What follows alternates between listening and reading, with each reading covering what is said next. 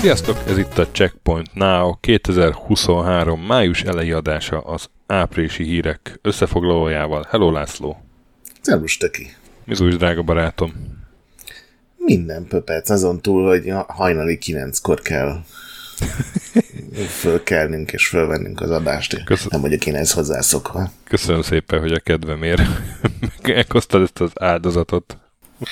Nem volt könnyű, de hát ez van. Igen, ezt beírjuk a naptárba. A nap, amikor Grett felkelt reggel 9-kor. Fél 9-kor kellett. Ja, fél 9-kor, 9-kor már itt ültél az Audacity alatt. Úristen. De hát nem akartuk még pár nappal elodázni a Checkpointnál a felvételét. Ma május 3-a van, épp ideje volt felvenni. Bár hónap témáját nem nagyon találtunk, mert olyan kiugró nagy esemény, vagy trend nem volt, vagy hát az előző egy-két adásból tudtuk volna folytatni az AI hírekkel, meg az Activision hírekkel, de hát azt úgyis el fogjuk mondani. És úgy döntöttünk, hogy hónap témája ezúttal nem lesz. Igen, és megnéztük, hogy mit csináltunk tavaly, és valószínűleg ugyanilyen hasonló helyzetben lehettünk, mert a Monkey Island bejelentés volt, ami egy nagyon jó hír volt, csak általában azért egy kicsit nagyobb ívű dolgokat szoktunk megtenni, de érezhetően azért választottuk, mert arról tudtunk beszélni valamennyit. Igen, ez egy nagyon nyugodt hónap volt a megjelenéseket tekintve is, meg az eseményeket tekintve. Pedig az utóbbi néhány évben április azért már ilyen aktívabb volt most. Abszolút, persze. Ilyen Zelda előtti csend volt. Zelda előtti csend, nagyon jó. Kommenteket azért mondanék. Egy párat. Hát érezhetően rengeteg visszajelzés jött az AI okoskodásunkra. Amiben kifejezetten elmondtuk, hogy professzionális véleményünk van, ami tudomány támaszt alá. Igen, de például az egyik vendégjelölt, akit mondtam, hogy majd esetleg egyszer lehetne vendégként meghívni ilyen AI témában, ő is azt mondta, hogy hát meghallgatta az adást, igazából ő is így ennyit tud mondani. Ez egy pozitívabb komment, mint láttam. Abszolút pozitív komment. Aztán a blogpost alá jöttek kommentek, hát egyik kedvenc kommentelő nikkem a szekrényszagú néni. Ez a Mari nevű szekrény ősi meséből jöhet? Nem tudom. Hát annyit írt, egy ilyen hosszú blogposztot belinkelt, majd berakom én is a show notes-ba, hogy hát a ChatGPT az szerepjáték mesélőnek még nem nagyon alkalmas, és így a blogpost arról szól, hogy valaki ezt megpróbálta, és hát valóban. Igen, most a Discordon például a társasjátékos csatornán, nem tudom, azt nézte, de ott nem. Egy ilyen gyakorlatilag az összes ilyen társasjátéknak a szabálykönyvét elmagyarázni hivatott, és kérdésekre válaszolni hivatott ChatGPT mutációról is beszéltek, és hát ott is vannak ilyen. Egyelőre szerintem pont ez a baj ezzel a ChatGPT-vel, hogy az esetek 70%-ában tényleg tök látványosnak tűnik, meg tök jónak tűnik, de hogyha így értesz hozzá, akkor azért látszik rajta, hogy egy csomószor téved, vagy rosszul interpretál dolgokat, vagy már amikor magyarra fordít, akkor romlik el valami, tehát azért pont ilyen kérdésekre pontos, precíz választ adó eszközként egyelőre még nem jó. A másik oldala meg ennek az, hogy fél éve még gyakorlatilag a közelébe se járt annak, ahol most van, tehát ezt nem azt mondom, hogy soha nem lesz kész, meg még csak azt sem, hogy még idén nem lesz erre kész, de azért szerintem még nem járunk ott ezzel, hogy egy ilyen megbízható tudományos segéd legyen, aki mondjuk így képes ellenőrzés nélkül adatokat szolgáltatni. Igen, hát a visszajelzések egy része ilyen volt, hogy mondjuk néhány programot tud írni az AI, de azért, hogy rendes senior programozó legyen, attól még azért messze van, meg hát ugye probléma megoldásban, komplexebb problémák megoldásában még nem olyan jó, hogyha a programozást nézzük. De hát olyan visszajelzés is jött, hogy hát ilyen gépi tanuláson alapuló modelleket már aránylag régóta használnak.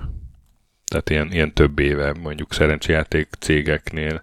Hát egy gépi tanulású cuccok, azok nagyon régen használnak, szerintem már 10 éve is van, és azok például nem tudom, időjárási adatok feldolgozásában, igen, szeizmikus igen. adatok feldolgozásában tényleg hasznosak, de azok... világban van egy csomó.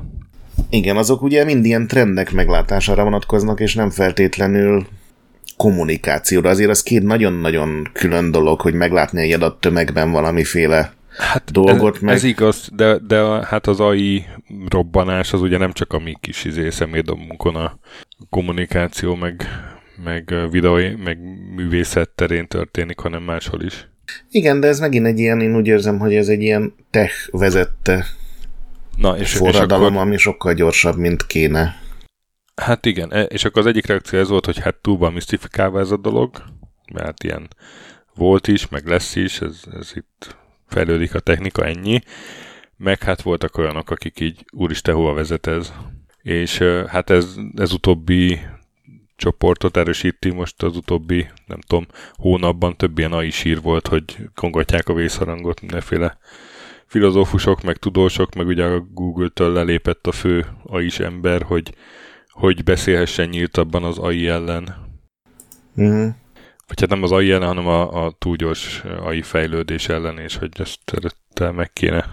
Ki kéne találni, hogy hogyan tudod protokollokat kidolgozni, meg ilyesmi, de hát a protokollok kidolgozása az pont annyit ér, amennyire betartják, szóval. Hát de igazából még az is hasznosabb lenne, mint az, ami van, hogy jött most nagyon leegyszerűsít a dolgokat, mert nyilván nem erről van szó, de hogy semmiből jött egy cég, aki iszonyatosan megalázta a Google-t egy olyan területen, amit mindenki az ő területének hitt, és most a Google minden meggondolást, társadalmi jellegű előrejelzést, akár gazdasági jellegű következmények, semmivel nem törődnek, csak próbálnak utolérni dolgokat, és szerintem ez nem az AI maga a rossz, hanem hogy most egy ilyen iszonyatos verseny indult be azzal, hogy a világ nem tudom mekkora az Alphabet, a második, harmadik, negyedik legnagyobb, vagy legértékesebb cége. Yeah. És gyakorlatilag megalázták azon a területen, ami az ő kis játszótere volt, és de ez már ugye nem az a Google, aminek az a mottoja, hogy ne ti így gonoszad, hanem ez az a Google, akik direkt, explicit módon leszedették ezt a... kiszedték a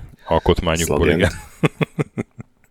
Hát ugye nem véletlen, hogy amerikai hadseregnek dolgoznak robotgyártásban, az is egy AI tulajdonképpen, csak egy másfajta felhasználási területen, ugye azok a kutya jellegű robotok, amikkel annyi cuki videó van, hogy az emberek megszokják, hogy végre van egy gyilkos robot tényleg a sci-fi regényeken, filmeken kívül is.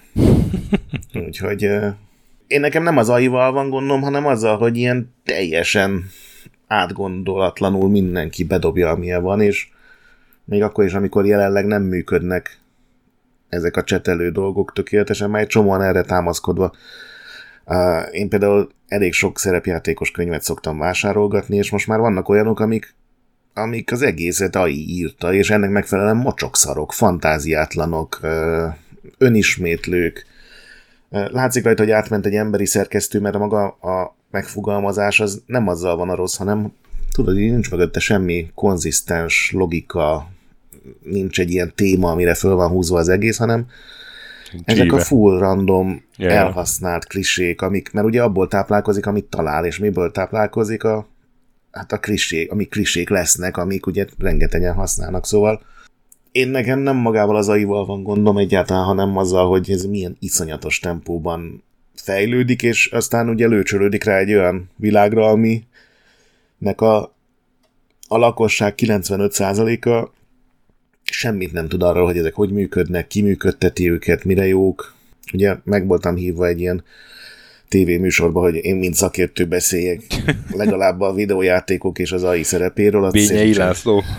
Ja, most az mindegy, de hogy ott is látszott már a kérdésekből, meg a hozzáállásból, hogy valószínűleg mi sem tudunk róla sokat, meg mi sem tudunk róla, hogy működik pontosan, meg igazából ezt a mély tanulást szerintem néhány ezer emberen túl nem érti több a világon, és hogy abból is látszott, hogy így nagyon nincsen képben senki eznek a hatásában, mert szerintem azt beszéltük talán a múltkor is, hogy ez sokkal nagyobb hatású lesz közvetlenül és gyakorlatban, mint a blokklánc, és főleg, mint az NFT, amik ugye az elmúlt néhány év hasonló trendjei voltak, ez egy tök más jellegű szerintem sokkal jelentőségteljesebb átalakulás lesz, vagy ilyen forradalom. Vagy. Na de pont ezért kongotják a vészharangot. Azt teljesen megértem, de szerintem ők sem azért, hogy ne legyen ilyen, hanem nem, hogy nem. Hát legyen hogy, okosabban hogy... szabályozva, vagy...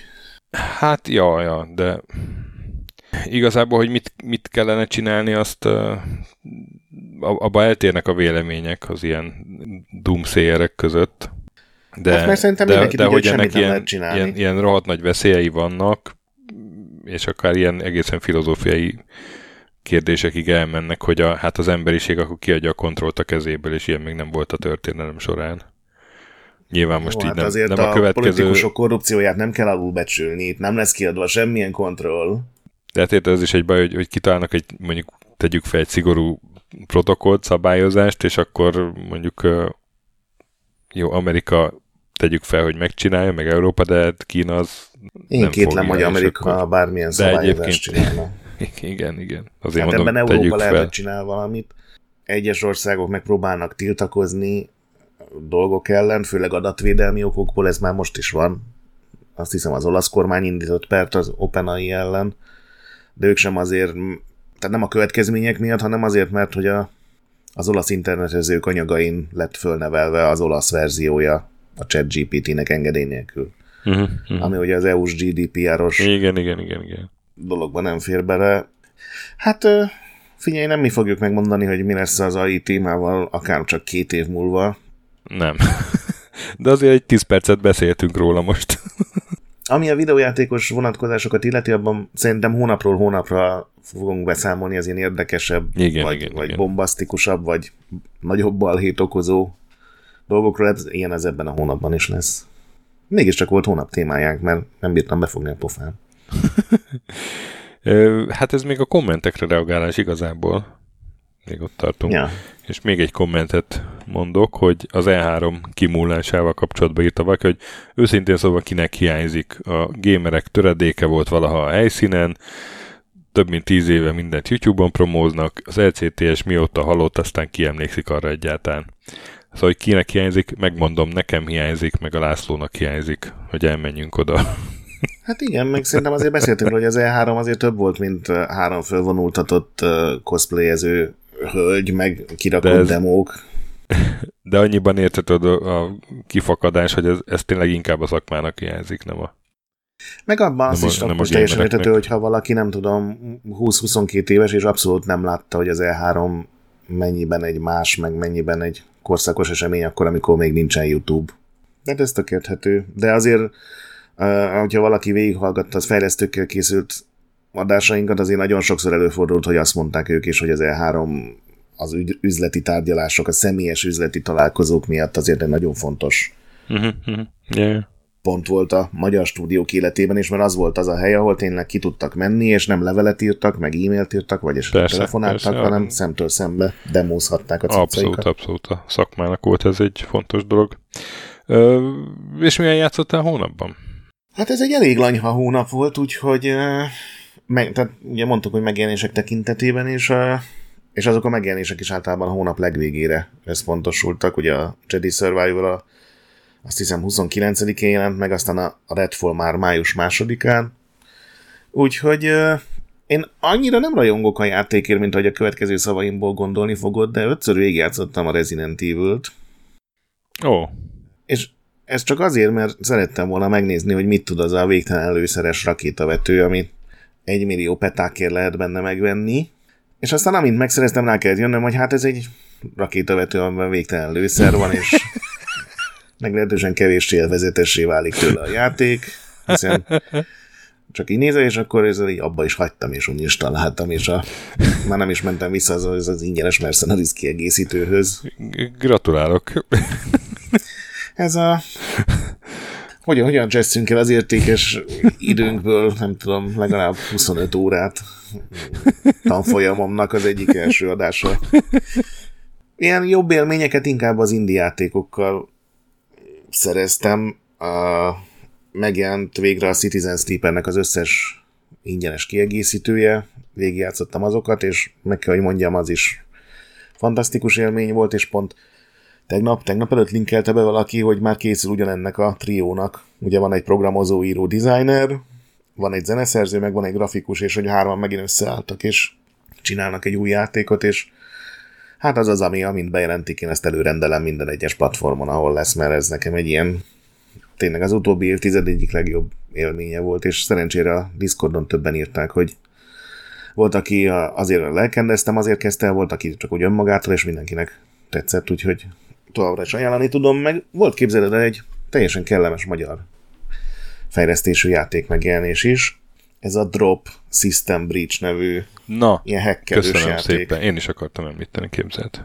Na, igazából ez a hackelést ilyen akciójátékká változtatja, 5 perces pályalimitek vannak, tehát ez nem az, hogy mint az ilyen, tudod, volt az a Hacknet, meg a Midnight Protocol, meg Uplink volt talán még az egyik ilyen nagyon korainak a neve, és az mind ilyen lassabb, taktikusabb dolog, ez meg ilyen az én szintemre le van egyszerűsítve maga a hackelés, de teljesen változatosan működik, és az, ahogy meg van valósítva, az nekem pont úgy, ahogy ilyen zéró fantáziával annó én így próbáltam elképzelni, hogy a Shadowrun-ban meg a Neuromanzban hogy működhet ez a hackelés, a kiberdekkek, meg hogy jelennek meg így 3D-ben a különböző céges épületek, és ez valami hasonlót hoz, úgyhogy én tök jól szórakoztam vele.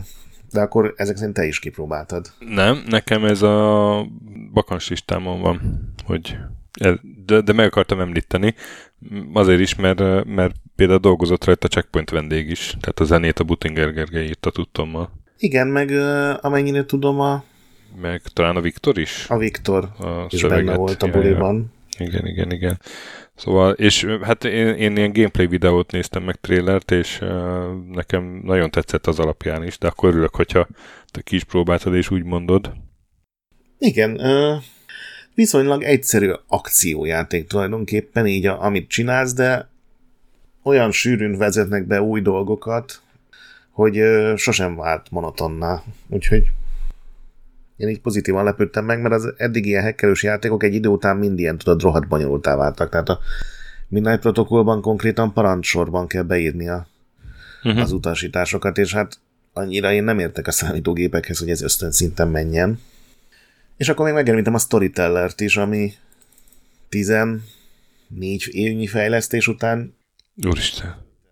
De ez nem 14 folyamatos évfejlesztés, hanem volt ilyen, hogy leállás, és akkor... A közepén 2 évre leállt, amikor ilyen majdnem idegösszeomlást kapott a fejlesztő, tehát az sem lehetett egy jó, és megpróbáltam megnézni, hogy mi történt én is, mert ugye ez nyilván olyan extrém sok idő, és a Fuck Up Nights című rendezvénysorozatban beszélt az egyetlen szerencsétlen argentin fejlesztő, és ez mindent elmond arról, hogy milyen kihívásokkal találkozott, tehát... elszegényedett, visszaköltözött az anyjához, megbetegedett, mentális problémái voltak. Tehát így minden, amit el tudsz képzelni, és ráadásul mindez ugye az argentin gazdaságnak a méltán híres stabil környezetében zajlott, úgyhogy szerencsétlennek ez a félórás előadása, ez ilyen egyszemélyes nyomorolimpia, hogy egy ember mennyit bír ki, de összerakta a játékot, nagyon sokáig tartott. És nem tudom, ezt ismered ezt a játékot. Ez nem, ilyen... kérdezni is akartam, milyen műfaj egyáltalán. Teljesen egyedi, ami azt jelenti, hogy van benne 50 vagy 52 fejezet, mindegyiknek van egy címe, és ez a cím, ez az a végső állapot, ahová a sztorinak el kell jutnia. És sztorit pedig úgy tudsz csinálni, hogy vannak ilyen, mintha képregényes kockák lennének, és oda be tudsz tenni egy helyzetet, ami lehet mondjuk egy esküvő, egy temetés, egy találkozás egy idős tanítóval, egy... pincehelyiség, amiben egy fegyver is van, és rá tudsz tenni karaktereket. És az a lényeg, hogy a karakterek mindig ilyen, nem azt mondom, hogy élethűen, de hogy a helyzetnek megfelelően viselkednek, olyan, mintha egy ilyen színdarabot raknál össze, és egy adott fejezeten belül mindenki megőrzi az emlékeit. Tehát, hogyha összeveszed 2 karakter, akkor azok 6 képkockával később is össze lesznek veszve, és ez azt jelenti, hogy akkor lehet, hogy az egyik lelöki a másikat a szikláról. Vagy lelövi őt a fegyverre, hogyha úgy intézed, hogy addigra legyen fegyvere. És az a lényeg, hogy ilyen színházi jelenetekből kéne eljutnod egy ilyen végkifejletig, és ez néha pokoli egyszerű, de vannak benne ilyen kellemesen összetett dolgok. Az egyetlen igazi probléma vele, hogy nincs egy ilyen nagy átfogó sztori, tudod, ami például hogy az Unpackingben megvolt azon túl, hogy igazából csak dolgokat pakolgat, azért volt benne egy ilyen Volt a háttérben meghúzódó. Igen. Igen. Ebben semmi nincsen, hanem egyszerűen vége van az utolsó ilyen fejezet után, és ez olyan, tudod, pont a lezárás a legkevés. Tehát nincs is lezárva tulajdonképpen, hanem egyszer csak vége van, és ez pont a szájízed, az nem olyan vidám lesz, de szerintem érdekes. Egy leárazáson mindenképpen érdemes beszerezni, mert kicsit húzós az ára ahhoz képest, hogy másfél óra ez, amíg eljutsz ide a végéig. Na, de hát milyen sokáig csinált a szegény. Meg kell fizetni. Igen, jó munkához idő kell, és a minőséget meg kell fizetni. Én kaptam hozzá ugye kódot a teszteléshez, de megvettem, ugye Switchre meg PC-re jelent meg, és a másik platformra megvettem, mert megnéztem azt a videót, ahol ez a, tudod, ilyen vidáman magyarázza, hogy és akkor annyira elszegényedtem, hogy vissza kellett költöznem anyámhoz, és így.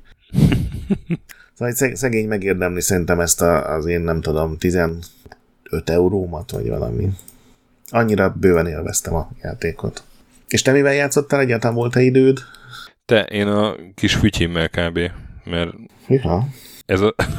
Mármint, hogy nem sokat játszottam, úgy értem. Így korrektebben hangzik. Mert hogy április, az nem tudom, így elfolyt mellettem. Voltunk otthon is, ugye 2 hetet, vettünk fel képtelenkronikákat, vágtam, nem tudom.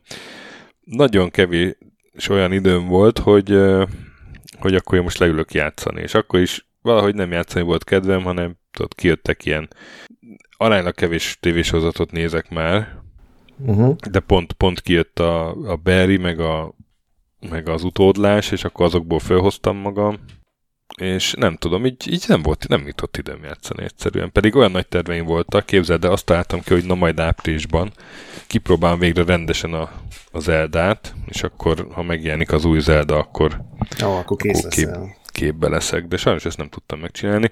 És a másik, amit ki akartam próbálni, és szégyen, hogy még arra se jutott időm, ez pont ez a Drop.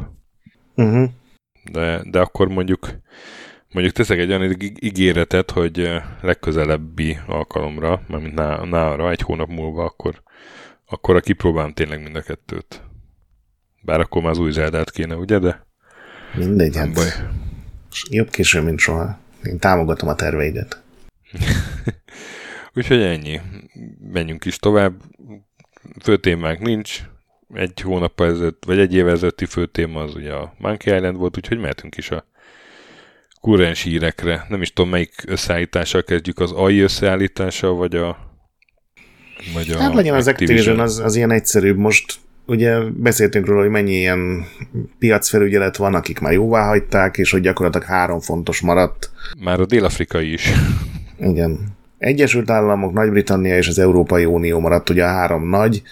Ők azok, akik talán legkritikusabbnak tűntek már az első pillanattól kezdve, és nyilván az ő szavuk az, ami a legfontosabb, és most egy meglepő húzás lett a brit piacfelügyelet, ez a CMA, ez szerintem mindenkit kicsit meglepve, ez egyértelműen blokkolta a felvásárlást, ami nem azt jelenti, hogy ez nem fog létrejönni, hanem azt jelenti, hogy jöhetnek fellebbezések, finomítások, mindenféle opciók vannak még, de ez egy nagy érvágás annyira, hogy az Activisionnek a szóvivője az gyakorlatilag megfenyegette Nagy-Britanniát a Twitteren, ami már önmagában egy ilyen mókás mondat, hogy hát ez nem lesznek azért jó következményei. Igen, és az indoklás is meglepő, mert ideig ugye az ilyen Call of Duty, meg piaci fölény a játékpiacon, kb. Ez volt a fókusz, most meg a cloud gaming piac, illetve egyáltalán a felhő piac. Igen. Ami egyrészt jelenleg alig létezik. Másrészt ugye a Microsoft, arról beszéltünk is talán, hogy még a piac legkisebb szereplőivel is igyekszik megegyezni, és ilyen 10 éves szerződéseket kötni, hogy oké, lehet, hogy senki másnak a játékai nincsenek a platformodon, de a miénk ott lennének. És ez a CMA jelezte, hogy hát egyrészt tényleg történtek ilyenek, de sajnos ezek nem a megfelelő módon lettek iktatva a döntéshozatal előtt, vagy túl későn lettek meghozva, ezért nem tudták őket figyelembe venni, ami szerintem egy elég fura döntés. Hogy igen, látjuk, hogy gyakorlatilag mindent megteszel, amit kérünk, de hát sajnos ez kék tintával volt írva. Igen, de hát ez a hivatalos félelem, hogy hát vannak ugye más cloud gaming szolgáltatók is, és amik nem közvetlen versenytársai most a Microsoft Card Gaming, de hát ez a jövőben változhat, és hát óriási monopól helyzetbe lehet a Microsoft. De hát igazából most is eléggé felőnyben van, tehát hogy nem tudom, hogy maga... Ugye, hogyha leszámítjuk a Sony-nak a saját szolgáltatását, ami nyilván ebben nem vesz részt, akkor az Nvidia a legnagyobb másik cloud szolgáltató, és velük ugye megegyeztek, és az Nvidia a döntéshozatal előtt meg után is azt szorgalmazta, hogy ez igenis hajtódjon végre ez a fölvásárlás, és amennyire meg tudom állapítani, a top 10 ilyen cloud szolgáltatóból, ahol a 10. helyen már tényleg nagyon kicsi cégek vannak, abból a top 5-tel már megállapodtak. Tehát én teljesen el tudtam volna képzelni az elején, amikor még ugye a Call of Duty-ról volt szó, meg a Sony-nak a néha fura, néha érthető érveiről, hogy arra hivatkozva nemet mondanak, de ez egy ilyen teljesen bizarr dolog, főleg úgy, hogy ez a cloud gaming azért, most amiben gondolva lehet, hogy nem is fura, azt akartam mondani, hogy cloud gaming gyerekcipőbe jár, de lehet, hogy pont ezért akarják ennyire megvédeni, hogy legyen ereje fejlődni. Hát minden esetre az így most már biztos, hogy a júniusi vagy júliusi határidő? Június. A júniusi az bukik, tehát az nem fog összejönni. Úgyhogy már gondolom a színfalk mögött bőszen egyeztetnek, hogy akkor hogyan legyen meghosszabbítva az a deal, vagy milyen feltételekkel. Mert ugye ezt ugye tavaly januárban jelentették be, és onnantól kezdve másfél éven belül kellett volna ezt engedélyeztetni, és hát ez akkor nem fog megtörténni, és akkor újra kell tárgyalni bizonyos részleteket, úgyhogy szerintem ez már zajlik. Nekem egyébként erről az egészen most az jutott eszembe, amikor volt nálunk a Víg Attila a Xbox-ról szóló adásban, nem tudom, arra emlékszel, harmadik évad eleje talán, vagy nem tudom, valamelyik évad elején, és mesélte, hogy volt egy ilyen nagy Microsoftos konferencián, vagy egy Xboxos konferencián, ahol volt egy prezentáció, hogy akkor ment még a HD-DVD formátum volt, ami a Blu-ray-nek volt a konkurenciája. Igen. És ugye azt nyomatta a Microsoft, és hogy a HD-DVD-re ráfordítottunk $1 milliárd, és ez mind veszteség, de a Sony-nak a Blu-ray, vagy a Blu-ray küzdött a HD-DVD-vel, a Sony az rá kellett fordítani a $2 milliárd pluszba, úgyhogy ez nekik még nagyobb veszteség, és akkor én óriási taps, hogy megszivattuk a Sony-t. Emlékszel erre, hogy ezt mesélte az Attila? Igen. Nekem így ez jutott eszembe, hogy itt most lesz valamikor majd valahol egy Sony konferencia, ahol így felrakják a prezire, hogy 2 éven keresztül, vagy nem tudom, másfél éven keresztül akadályoztuk a Microsoftot, ez nekik, nem tudom, $X milliárd veszteség volt, és ilyen óriási tapsvihar. Igen. Tehát ez így, ebben már tényleg semmi más nem tudok belelátni, csak a mögöttes lobby mozgolódásokat, és hát ezek szerint akkor a Sony-nak a lobby ereje az nem kicsi. Hát mondjuk az a furcsa, hogy ebben a döntésben szerintem a Sony az csak így ilyen szőrmentén van megelmít, hogy még a Sony-nak is van egy saját ilyen szolgáltatása, és hogy az hogy áll. Nem is az említés szintjén gondolom, hanem hogy milyen Kajmán-szigeteki számlák, meg luxusautók cserélnek gazdákat valahol. No, hát az nem minden cég biztos, a FIFA. Biztos rossz indulatú vagyok, persze. Csak azért, mert az elmúlt 10 év összes ilyen nagy céges ügyéből ítélsz és következtetsz, mint egy AI. Nem biztos, hogy most is ugyan. Így van, ne legyek AI.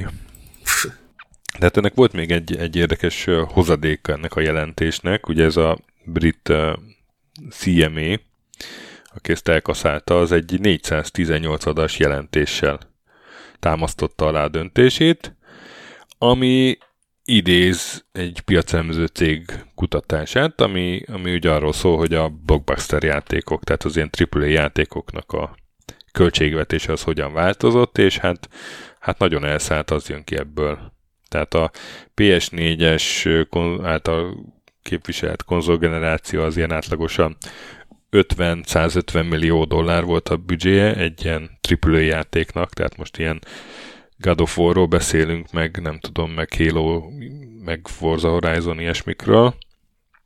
És hát most az új generációban már így $200 millió fölé kezd ez nőni, és ez csak a fejlesztési költség, ebben nincs benne a marketing. Igen, és ugye név nélkül nyilatkoztak kiadók egész konkrét számokról, és azok nagyon durvákra nőttek. Igen. Hát a legdurvább az volt, hogy egy kiadó ugye név nélkül, hogy egy ilyen játék költségvetése az 90 és 180 millió dollár között mozog, a marketing az még plusz 50 és 150 millió között, de a legdrágább játék az 660 millió dollárba került, a marketingje pedig 550 millió dollár, tehát bőven 1 milliárd dollár fölött van így mindennel együtt. Igen, és azóta találgatja mindenki, hogy ez melyik játék lehetett, és a legtöbb tipp a Red Dead Redemption 2-re van, de hát igazából nem tudom, a Halo is iszonyatosan sokáig készült, és iszonyatosan drága stúdióval, úgyhogy sokan azt is mondják, de annak szerintem nem volt talán a büdzséje. És ugye ezek általában a megjelenésig tartó költségek, tehát az még nincs is benne, amúgy utána is ezeket az óriás játékokhoz minimum DLC készül, de egy csomó esetben ugye multiplayer fenntartás van, a multiplayer fejlesztés. Multiplayer, igen. És még két ilyen név nélküli kiadó van, akik azt mondják, hogy általában a büdzsé az ilyen 80-100-tól olyan 350 millió dollárig terjed, és akár a marketing büdzsé még egyszer elérheti a 300 milliót, szóval a legnagyobb cégek, ez tényleg azok a játékok, amikről az ilyen év előrejelző adásban szoktunk beszélni, tehát idén a Star Wars Jedi, a Hogwarts, az új Pókember, tehát ez a Starfield talán, az már az biztos, hogy kilóg, mert az 8 éve csinálják, vagy mióta? És még el se kezdték úgy igazán a marketingét, de már ugye volt neki szentelt több adás, szóval ezek a játékok nyilván nem a teljes játékipar, de azért 1 milliárdos büdzsét, így mindent beleszámítva, az egy iszonyatosan nagy kockázat, mert hogyha az félre megy, akkor ott azért az nagyon kevés cég van, aki be tud nyelni egy milliárd dolláros költségre épített teljes projekttervnek a bukását. Tehát azt még az ilyen Warner Disney jellegű cégek is megérzik szerintem, hogyha kiesik igen. 1 milliárd dollár hirtelen. Azt még szerintem Magyarország is megérezni. Egyébként simán lehet. Úgyhogy nyilván megint többen felvetették, hogy ez hol vezet, hogy lesz egy következő generáció, és megint megduplázódnak. És akkor ez meddig mehet, de hát ez szerintem egyébként egy teljesen logikus kérdés, tehát nem a kérdéssel van gond, csak ugye nincsen válasz, mert ki a fene tudja, hogy így mi lesz ezekkel. Hát ugye az Unreal Engine-nek ezek az ilyen AI-s segítségei, azok részben ezt célozzák, hogy a költségeket lehessen faragni. Tudom, pont igen. Az előző adásban beszéltük, hogy egy egészen kis pályarészletből megépített egy nagy terepet.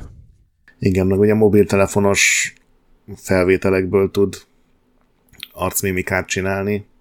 Szerintem mondjuk ilyesmikkel lehet egy darabig még szinten tartani, de hát mondjuk ilyen költségek, mert persze senki ne csodálkozó, hogy nagyon kevés az új IP, mert hát ugye akkor mindenki a folytatásokat, tehát már bevált brandeket. Igen, meg a remékek, ugye az ennek még egy fajtája, amikor persze. Nem, hogy nem csinálunk teljesen új játékot, de igazából régi játékot csinálunk. Ja, igen. Ja, hát úgyhogy ez is kiderült a Microsoft Activision deal újabb fejleményei kapcsán. Menjünk tovább az AI-ra. Arról most 3 hír. Igen. Már rúgják ki a grafikusokat az AI képgenerátorok miatt, írod.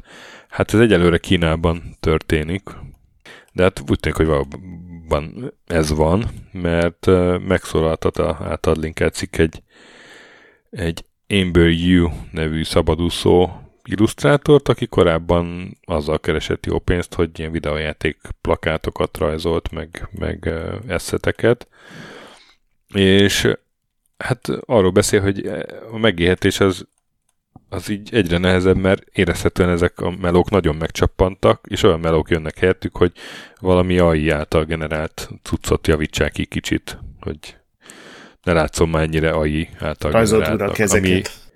Igen, rajzolt újra a kezeket, meg ilyesmi, ami hát szintén fizetős meló, de hát a töredékét fizeti egy ilyen meló annak, mint hogy nulláról szépen egy héten keresztül elkészít Adobe Photoshopban valamit.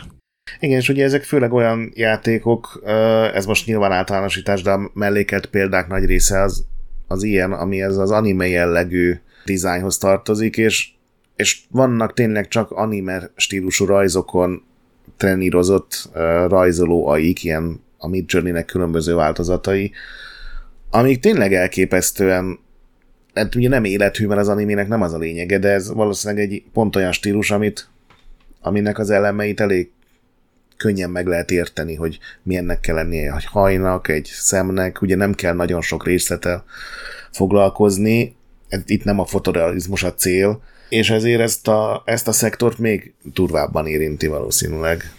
Igen, és volt itt még két szomorú megjegyzés ebben a riportban. Az egyik az, hogy hát van már olyan illusztrátor, aki így azt gondolja, hogy felhagy a rajzolással, és keres valami másik melót, mert ebben neki már nincsen jövő.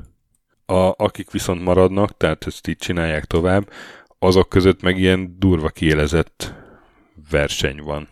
Hogy ugye nyilván akkor párat ki fognak rúgni, hogyha jön az AI, vagy kevesebb állás lesz elérhető, és hogy versenyképesebbek maradjanak, meg jó munkahelynek tűnjenek, ezért tovább dolgoznak, és így versenyeznek, hogy ki marad bent tovább, meg ilyenek. Igen, ilyenkor szoktak jönni olyan megjegyzések, hogy jó, de hát fejlődik a technológia, természetes, hogy megszűnnek állások, és ma sincs egy csomó olyan foglalkozás, ami 150 éve volt, de egyrészt ennek a gyorsasága szerintem sokkal durvább, mint bármilyen eddigi ilyen változásnál, másrészt egy kis empátia azért sosem árt ilyen helyzetben. Persze, hát az emberi, igen. És egyébként hát ugye hát részben erre egy megoldás lehetne a rövidebb munkahét. Tehát, hogyha mondjuk 4 napos munkahét van, akkor ugye nem tudom, több embernek lehet munkát adni, csak hát nyilván költségben, vagy nyilván jobban jön ki pénzbe, hogyha igen, nagyon kevés profitorientált cég van, ami nem a rövid távra tervezés, hogy ezzel most tudunk spórolni 2 forintot.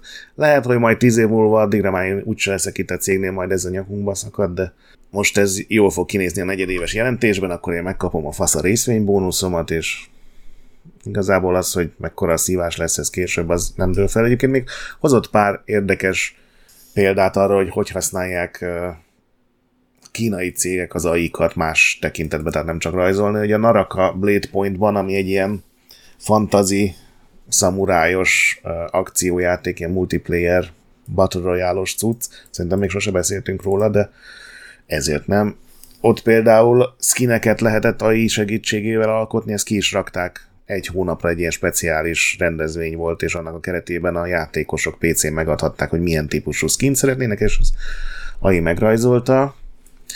Illetve ezt a NetEase nevű cég üzemeltetés, ők meg a MiHoYo, akik ugye a Genshin Impact mobil meg PlayStation 5-ös játékot csinálják, ott ők pedig volt egy nagy balhé az egyik szinkronszínész körül, bűnügyi nyomozás, nem néztem utána, hogy pontosan mivel vádolják, és azóta pedig egyre több karakternél térnek át arra, hogy a hangokat is AI generálja.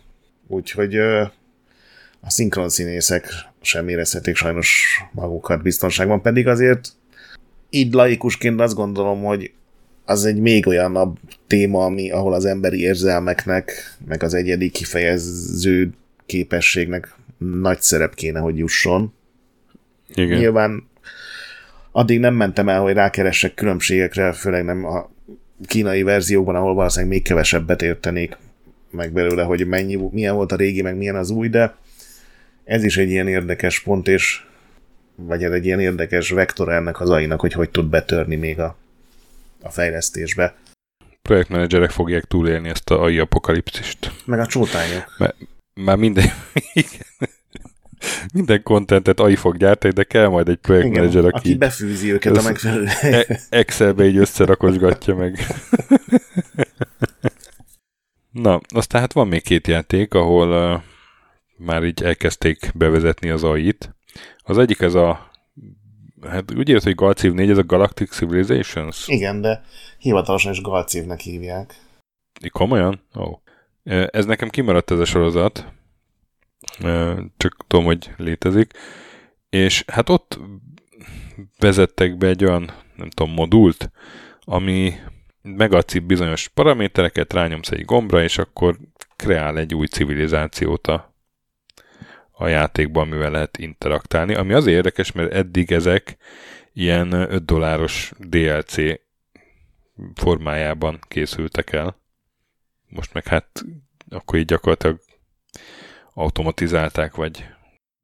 Igen, ez ugye azt jelenti, hogy egyrészt generál hozzá néhány képet, hogy néz ki ez az idegenfaj, generál hozzá pár ilyen alapinformációt, hogy milyen bolygóról származnak, milyen jellegű a társadalmuk, milyen bolygókat szeretnek, milyen a katonai felkészültségük, és ír hozzá egy ilyen rövid kis leírást is, hogy ez milyen faj. Én megnéztem párat, amit itt fölhoznak, hogy ezt csinálta a fasza, és hát én nem szartam be ettől. Mármint, hogy az tök jó, hogy ezért nem kérnek el $5, de aha. Meg ilyen szerintem nekem nagyon furcsa módon ilyen humoros dolgokat raktak be, ami teljesen idegen a Galactic Civilizations általam vért eddigi hangulatától. Tehát amit így példának beraknak, az egy intelligens fagylalt faj. És igen. Gondolom azért, hogy lehet, hogy ez így virálisan el fog terjedni, mert mégis milyen vicces, és lehet, hogy mémet csinálunk belőle, és akkor lehet, hogy még többen ismerik meg a dolgot, de valahogy nekem ez a haha hotdog lény, meg haha magyaró lényecske, ez olyan, vagy uborka, vagy mi az Isten van még itt az oldalon, amit felhoznak, olyan pont az, amire nincsen szükségem. De elhiszem, hogy többeknek van, csak nekem olyan fura. Igen, és a többi civilizációra is reagál, ugye ez valamilyen módon, tehát az is, a viselkedése is ilyen AI által. Ugye a régi típusú AI, ugye, hogy irányítja, azzal is kapcsolatban van, igen, hogy mennyire agresszív, meg ilyesmi. Igen, igen, és akkor a két AI által generált civilizáció beszélget, és akkor már is ott tartunk, hogy mikor lesz ebből Skynet. Igen, és a végén azért ők is azt mondják, hogy igazából ez nem, hogy nem csökkenti a grafikusi, meg írói pozíciókat, hanem hogy így valamiért sokkal többre van belőlük szükség, amit én nem teljesen értek, meg pedig itt megpróbálták elmagyarázni, de oké. És a Square-nél is van egy ilyen. Ezt mondd el te. Igen, ugye a Square-nek, az NX részének volt az egyik legkorábbi játéka, az első ilyen japán típusú kalandjáték, amikor ugye nem point and click módon lehet kezelni a játékot, hanem minden ige, meg minden lehetséges tárgy egy külön menüpont, hogy a Nintendo kontrollerre is lehessen irányítani, de ez a Portopia Serial Murder kész volt, és ez nemrég megjelent angolul is Switchre, gyönyörűen felújítva, és most ennek jött ki egy nagyon furcsa PC-s mini demo verziója. Ez ugye egy nyomozási ügy, viszonylag egyszerű, legalábbis abban a tekintetben, hogy te egy detektív vagy, van egy segéded, és be kell járnotok ugye a különböző helyeket, amik szóba jönnek, tehát ahol elkövették a bűncselekményt, ahol az áldozat élt, és ki kell nyomozni, hogy mi történt, ki a sorozatgyilkos. És ebben a demóban ugyanúgy a detektívet alakítod, de van ez a kis segéded, aki a tényleges játékban is szerepel, és neki már nem csak ilyen előre megírt ikonokkal tudsz parancsokat adni, vagy nem csak egy klasszikus párbeszédrendszerben tudsz beszélgetni, vagy kérdezni, hanem ugye be kell írnod azt, hogy mit szeretnél tőle, és ezt elvileg egy saját fejlesztésű chat AI, ugye ők nem a ChatGPT-t vették át, hanem egy NLP nevű technológia. Most az előbb azt mondom, hogy saját fejlesztés, de ebben most én nem vagyok biztos, de mindenesetre ezt használják, és az a lényeg, hogy elcsevegél a kis segédeddel, és akkor ő vele megfejtsétek legalább az egyik ügynek az elejét. És ezt ingyen kirakták, Steam-en le lehet tölteni, azon a cím, hogy Portopia Serial Murder Case AI Tech Preview. Na és ez az, ami annyira sem működik, mint az előzőek. Én letöltöttem, és kipróbáltam, és gyakorlatilag semmit nem ért meg. Az AI olyan, mint egy nagyon rossz, nagyon régi ilyen szöveges kalandjáték, hogy ha gámt írsz, azt megérti, ha pisztolt írsz, azt már nem érti meg. Nem tudom, hogy ez ennek az AI rendszernek a sajátossága, hogy egyszerűen kiadtak egy 0.0001-es verziót belőle, ahol még nem működik. Olyan, mint egy chatbot 3 éve az interneten, hogy azt megérti, hogy hi, how are you, de amikor már olyanokat kérdeznél tőle, hogy és mi volt az alibije Mr. X-nek, tegnap estére, akkor csak így visszaír, hogy tessék, ezt nem értem. Szóval ez... És akkor miért adták ki? Nem ment, hogy azért adták ki, hogy akkor a játékosok tanítják egy kicsit ezt az ingyenes demót. Ez így nincsen leírva, hivatalosan azért adták ki, hogy ezt így prezentálják a népnek, hogy hol tart a edukációs célú, oktatási célú demonstráció. És azt akarják vele prezentálni, hogy 40 év alatt, ugye ez 1983-ban jelent meg eredetileg, hogy mennyit fejlődött a PC-knek a teherbírás, hogy most már ugye szabadon tudsz vele kommunikálni. Hát ez nem működik. Egyáltalán nem működik ilyen esetben. Tehát tényleg olyan, mintha csak fix dolgokat értene meg, mintha nem egy AI-szerűség dolgozna halatta, hanem egy ilyen klasszikus buta parser program, amiben bele van táplálva 500 szó, és semmi más nem tud. Hiszek neked. De mondom, ingyen ki lehet próbálni, tehát el lehet vele szöszölgetni, csak ne számítsunk iszonyatos élményekre. Aztán Szaúd-Arábia. Hát ez se először szerepel már hírek között, és úgy tűnik, hogy még sokszor fog, mert a Bloomberg szerint 38 milliárd dollárt akar költeni 2030-ig kiadókra és fejlesztőkre. Fejébe vette ugyanis a szaúd-arábiai kormány, hogy a ország lesz a videójátékipar egyik központja. Ez a Bloomberg cikk szerint a globális játékpiac az 184 milliárd dolláros, és akkor ehhez képest 38 milliárd dollár az ugye egy jól látható hányad. Hát ez a Savvy Games Group, ugye úgy hívják ezt a fűrészelős hercegnek a... Állítólag egyesek szerint befektetési cégét. Ez eddig is már vett kiadókat, de most csúcskategóriás játékokat akar csinálni, azt mondják. És hát ugye a Nintendo-ban is benne vannak ők már több mint 8%-kal. Igen, eddig ugye kétféle dolgot csináltak, nagyon sikeres kiadókban, mint a Nintendo, az Activision Blizzard, vagy a Tencent, ilyen százalékonként vásárolják az új és új részesedéseket. Ezek nyilván olyan részesedések, hogy semmiben nem tudnak beleszólni, hanem csak hogyha jól megy a cégnek, akkor ők ugye kapnak osztalékot, vagy akár drágában el tudják adni a részvényeket, ha akarnák, illetve ilyen viszonylag kicsi, főleg e-sportos, mobilos fejlesztőket vásároltak meg, és most mondják azt, hogy most már tényleg ilyen igazából 7 év alatt 38 millió dollár most, amikor az milliárd dollár az így lebontva arra, amikor megnéztük, ugye, hogy az nem a Microsoft, igen, meg ezek a cégek mennyikért vásárolnak, az nem azt jelenti azért, hogy tényleg top fejlesztőkből 10-20 darabot évente föl tudnának venni, de hát már meglátjuk, hogy mi sül ki belőle. Tényleg, ugye ott az olaj miatt rengeteg pénz van, és ugye ők aktívan arra készülnek, hogyha elfogy az olaj, vagy hogyha sikerül végre valami rivális produktumnak legalábbis megrengetni az olaj egyeduralmát, akkor is legyen valami, és ugye egy csomó ideig ilyen diplomáciai üzleti központot akartak csinálni, aztán ilyen zöldberuházós központot, nem tudom, lehet, hogy ezek is sikerültek, lehet, hogy ezek nem sikerültek, és ezért, és most ez a 5-6 éve találták, hogy az e-sport központ lesz, meg sportközpont, ugye wrestling, meg golf bajnokságok is voltak ott, meg NBA meccsek is, tehát erre is nyitnak, és most ez a legújabb forgatókönyv, akkor a hagyományos videójáték.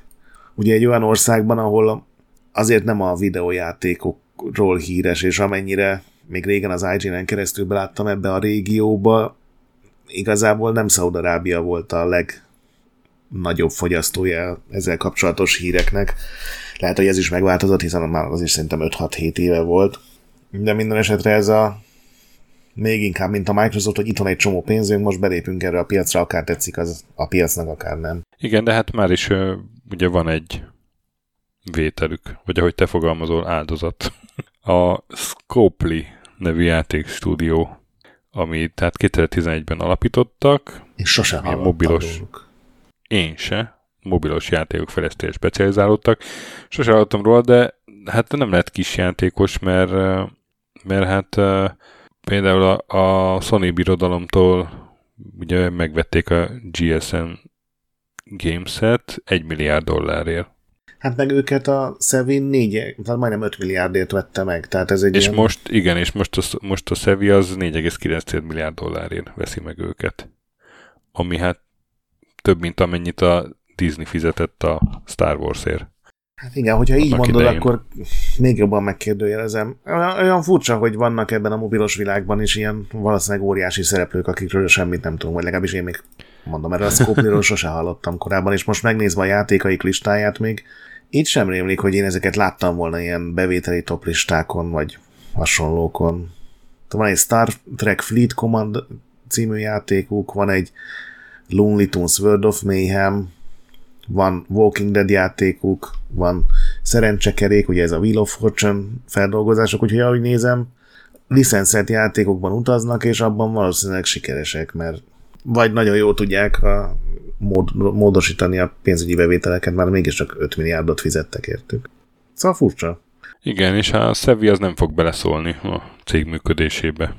Maradnak a vezetők a helyükön, meg ilyenek. Ja, Marvel Strike Force és a Stumble Guys, ami ugye a Stumble Guys az a Fall Guy? Mi volt az? Fall Guys. Fall Guys-nak egy ilyen klónja. Na, arról hallottam, hogy ez egy nagyon pofátlan másolat. Hát oké, amíg ilyen stúdiókat vesznek, az még talán a jobb forgatókönyv. De ami nem pofátlan másolat, hanem eredeti FIFA foci játék. Hiszen a FIFA adta ki, hát az nem lehet másolat. Igen, ugye azt az idézetet szerintem megosztottuk, amit ez a Infantino mondott, ugye, hogy a... Annyira jó neve van ezekhez a nyilatkozatokhoz, Gianni Infantino. Igen, hogy az új FIFA játék lesz. Ugye ő a FIFA elnök. Igen. Aki egész biztosan nem érintett semmilyen vesztegetési ügyben, jó, és erről le lehet jönni. Szóval ő nyilatkozta, hát azt hiszem az idei évnek a legjobb nyilatkozata marad évvégéig, és hogy a FIFA mindig is a legjobb eljáték marad a lányok és fiúk számára. Azóta is próbálja megfejteni a világ, hogy mire gondolt eljáték címen. Hát elektronikus játék. Ja, tehát... De ezt így soha senki nem hívta még. Csak hát senki, de ő egy trendsetter. Az egy írszetter, vagy olasz szetter. Igen.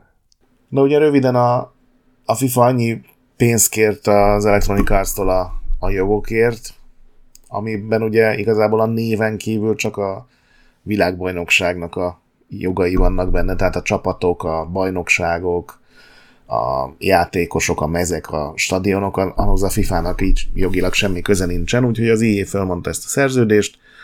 Ők egy teljesen új EA Sports Football Club nevű játékot csinálnak. Egyelőre úgy néz ki, hogy megőriznek minden más jogot, tehát világbajnokságos játékuk nem lesz, de minden más marad a régiben, és erre ugye a FIFA fölháborodott, és azt mondta, hogy hát akkor mi kiadjuk a saját játékainkat, amik a legjobbak lesznek. Amit... És ez méltó válasz, ami most kijött, azt kell mondjam. Igen, hát akkor prezentált kérlek az... Hát egy AI League nevű androidos, iOS-es mobiljáték. Ez az AI, ez nem olyan AI, mint amit eddig beszéltünk róla, hanem ez a hagyományos. Annyit jelent, hogy gépi játékos, ugye? Hát, hogy is mondjam, tehát 4v4 játék, de gép irányítja a karaktereket, a játékosok pedig a úgynevezett edzők, meg tulajdonosok, menedzserek, tehát ők gyakorlatilag csak ezeket az AI focistákat nem tudom, mit csinálhatnak velük. Fejleszthetik? Cserégethetik? Összeállíthatják kedvenc csapatukat, kedvenc AI csapatukat, amik aztán lejátszák a meccseket, tehát hogy ebben a játékban nem focizni kell. Mondom még egyszer. Igen, de azt azért kihagytad, hogy a Web3-as tapasztalati portfóliót építi ez a játék is, és a következő részekben már blokklánc integráció is lesz, úgyhogy ezt nem hiszem, hogy el kell hallgatnunk a hallgatók elől. Nem, ez egy fontos erőssége a játéknak. Hát ez tényleg, ha ilyen lennék, akkor én már reszketnének a térdeim. Igen. És jövőre is, vagy még idén és jövőre is több játékot terveznek kiadni, úgyhogy nem ez az egyetlen focis fifás játék a világon. Aztán új Sony kézi konzol. Én kicsit így megütköztem a híren, de aztán ugye jobban megnéztem, és igazából ez egy ilyen streaming konzol. Igen. Amihez kell a PlayStation 5. Igen. Meg PlayStation Plus előfizetés, tehát erre nem lesznek saját játékok. PlayStation Plus előfizetés, így van. És hát egy ilyen switch-szerű cucc, hogy egy kis képernyő és két oldalt a kontroller. Igen, mert ugye pontosan még nem tudjuk, hogy néz ki, tehát ez még csak ilyen nem hivatalosan jött ki, amennyire tudom. Igen, de hát a koncepciója ez lesz. Hogy, és akkor mégis kérdezem, hogy ez mire jó? Hogy amíg apu nézi a tévét, addig te tudsz igazából... Lehet, hogy született egy olyan felmérés, hogy a Switchnek ez a funkciója nagyon sikeres, és ez tényleg, tehát ez nem felhőből streamel, hanem ez kizárólag a PlayStation 5-nek a Remote Play funkcióját használja, tehát az gyakorlatilag azt jelenti, hogy a lakásban kell lenned, ahol a PlayStation 5 van. 8 incses érintőképernyőt ígérnek, és ennek az egyik előnye az az, hogy nyilván a játékok, hogyha elég erős a wifi kapcsolat, és azért otthon általában elég erős a wifi kapcsolat, akkor tényleg 1080p-ben 60 fps-sel tudod a PlayStation 5 játékokat nézni, ami, hogyha csak a grafikát nézzük, akkor azért így elég durván a Switchnek a főleg a kézi konzolos játékvilágára ver. Na jó, de egy 7 incses kijelzőn nézed, vagy? Igen, hát jó, de hát rengetegen játszanak, hogy a Switchen kézi konzolként, úgyhogy gondolom erre a tömegre célod, vagy hát, mert ugye ez kell PlayStation 5 is. Furcsa, hogy a Sony megint belevág, és egy ilyen nagyon specializált hardware-rel, ami csak akkor, hogyha már van PlayStation 5-öd, és ugye csak otthon is erre. De hogy ez lesz, vagy ez nem csak pletyka, az... Igen, ez mindenki megerősítette, aki... Ezt mindenki ezeket megerősítette, igen. Na jó, hát meglátjuk. Aztán a hónap trollja, a Monster Energy, egy energiaitalgyártó cég, ami hát egy védjegytroll. Van egy Monsters Energy Supercross nevű játékuk, és emiatt fellépnek mindenkivel szemben, aki azt a szót használja, hogy monster, vagyis szörny, mert szerintük erről csak arra lehet gondolni, hogy az energiaital. És a Ubisoftnak volt az a játék, a Immortals Phoenix Rising, ami nekem úgy tetszett is. Hát az eredetileg Gods and Monsters volt, és emiatt kellett átkeresztelni a Ubisoftnak. Ott jobban járt a játék szerintem. Valószínűleg egyébként a Ubisoft az megnyerte volna ezt a pert, hogyha perre megy, de hát ugye az egy csomó pénz, meg idő, és hát az egyszerűbb megoldást választottak, és átnevezték.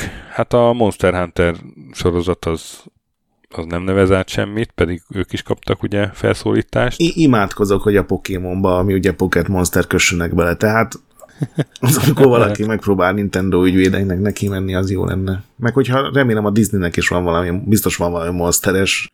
De hát ezek a görények azok, hogy nem emberkednek ilyen nagyokkal, inkább kisebb indie csapatokat, például most a Glowstick nevű indie stúdiót, ami csinált egy játékot, Dark Deception Monsters and Mortals címmel. Ez ne haragudj, ez az energiaitalról szól?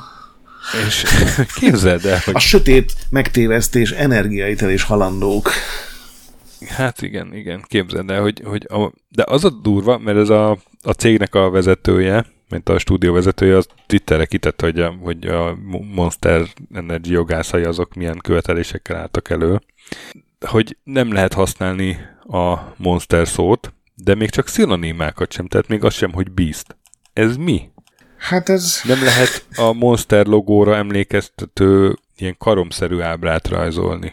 Nem lehet zöld-fekete, vagy zöld-fekete-fehér színkombinációt, mert az a Monster energiaitalra emlékeztet.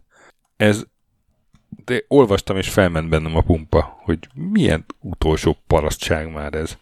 Igen, de szerencsére ez a fickó, ennek a Glowsticknek a vezetője, Vincent Livings. Beleáll. Igen, ő azt mondta, hogy egyrészt akkor pereskedjünk, másrészt meg azonnal kitesz nyilvánosan minden üzenetet, amit a Monster ügyvédektől kap, ami szerintem a legjobb elrettentő erő, mert minden egyes ilyen után a Monsterre egy ilyen, hát nyilván csak ilyen online szar, zivatar zúdul, de ezekre szerintem tényleg a legjobb dolog, hogy akkor nyilvánosságra hozzuk, hogy mit akarnak. Igen, hát egy jó kis PR katasztrófa az. Igen. Az erre jó válasz. Minden level után az elég jó elrettentő erő. De egyébként ebből a legbicskanyitogatóbb ez tényleg, hogy szinonimákat nem használhatsz. Ez szerintem, amikor levédesz egy szót, ez abszolút nem úgy működik, hogy akkor szinonima se, az bele van értve. Tényleg, amikor a Shadow of the Beast-ről beszéltünk, akkor ugye mennyiszer szóba került a Monster energiaital. Igen. Most tudom, mit képzelnek.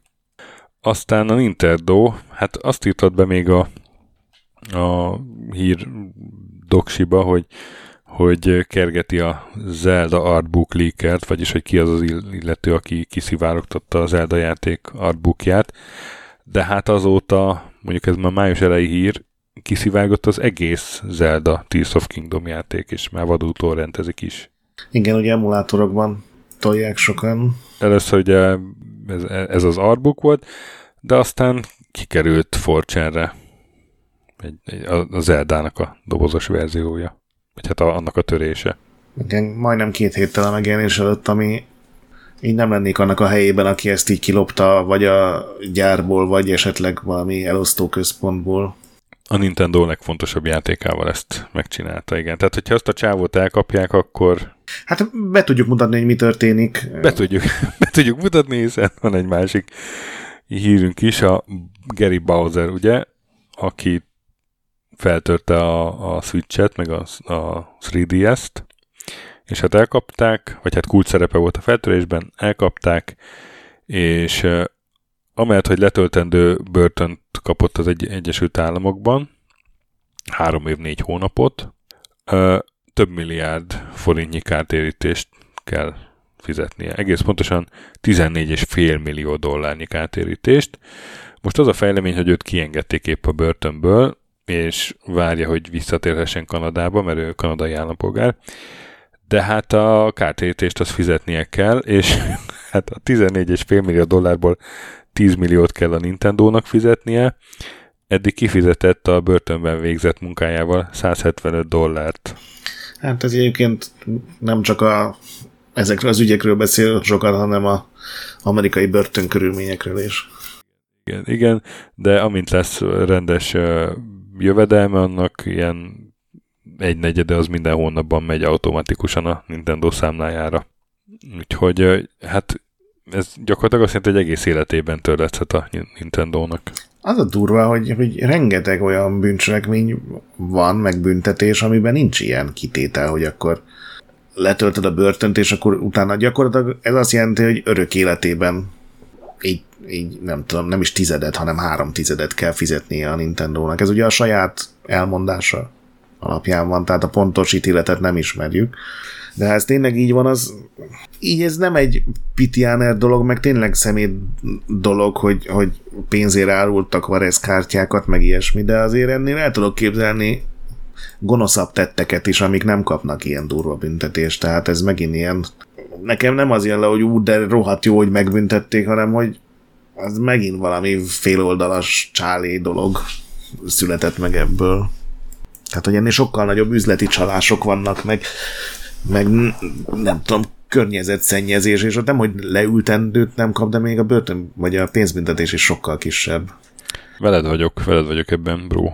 Úgyhogy ez nem jelenti azt, vagy hát főleg elrettentő erőként kéne hatni arra, hogy Nintendo-ba belekötni, ez nem feltétlenül egy életbiztosítás. Ne próbáljátok ki otthon. Igen. Aztán kiszivárogtak ukrán-orosz háborús tervek egy Discord szerverről, arra töltöttek fel vagy 100 dokumentumot és képet, amik szigorúan titkos információkat tartalmaztak, mégpedig az Amerika, meg ugye NATO terveit az ukrán haderő megsegítésére, és hát a Bahmuti konfliktus az kiemelten szerepelt köztük, és hát ezt azóta a Bellingcat holland oknyomozó csoport megerősítette, hogy ezek valid dokumentumok voltak eredetileg, mert hát aztán ezek elkezdtek terjedni mindenféle módosított formában is. Uh-huh. De az egész, amiért itt van ez a hír, hogy ez milyen Discord szerver volt, egy Minecraft Discord szerver, egy Minecraft témai Discord szerver, és onnan terjedtek el ezek a dokumentumok a 4chan-re, Miért? Azért, mert egy vitában valaki érvként bedobta. Hadititkokat ne használjunk érvként, akkor milyen, sem, hogyha a másik nagyon idegesítő. Tényleg ezt nem bírja feldolgozni az agyam, ezt a hírt különben. Ugye ezt azért olvastam, nyilván nem csak a doksitban, hanem ezen a hónapban azért megfordult a mainstream sajtóba is. Igen, ebben óriási nagy balhé lett ebből a szivárogtatásból, és aztán kiderült, hogy ez már régebb óta zajlik, de tényleg egy korlátozott, tehát nem egy full nyilvános, meg főleg nem hivatalos Minecraft Discord szerver, de ez a fazon, ez ott menőzött ezekkel a cuccaival. Különben volt egy sorozat, amit néztem, arról szólt, hogy a oroszok megszállják Norvégiát, az a Occupied, azt hiszem az a angol címe, és ott az éppen illegalitásba vonult norvég elnök az úgy tartotta a kapcsolatot a távolabbi embereivel, hogy kodoztak. És miközben kodoztak, itt TeamSpeak-en beszélték, hogy akkor ki mit csináljon. Valamik ilyen 24-hez hasonló, ilyen nagyon bátor terrorelhárító sorozatban volt, hogy egy PlayStation 2 játéknak a megnyerő képernyőjén voltak az információk, tehát ez valaki hackelt egy PlayStation 2-es verekedős játékot, és ezt végig kell játszani, és meg kell keresni valakit, aki végig tudja játszani, mert ez ugye lehetetlen egy átlagember számára, szóval amit a tévében látunk sorozatban, az nem mindig a pontos valóságot tükrözi. Hát csak ki hitte volna, hogy egy ilyen világpolitikai konfektusnak lehetnek ilyen videójátékos vonatkozásai, hogy figyelni kell a Minecraft szervereket? Vagy Discordokat? Hát igen. Megdöbbentően gyakran számolunk be a hadititkok játékokkal kapcsolatos kiszállítani. Tehát ez kezd aggasztóvá válni. Igen.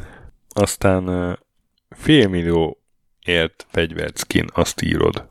Igen, hát ez 2 fegyverszkin, ugye a... Ez 2 fegyverszkin és $5 millió.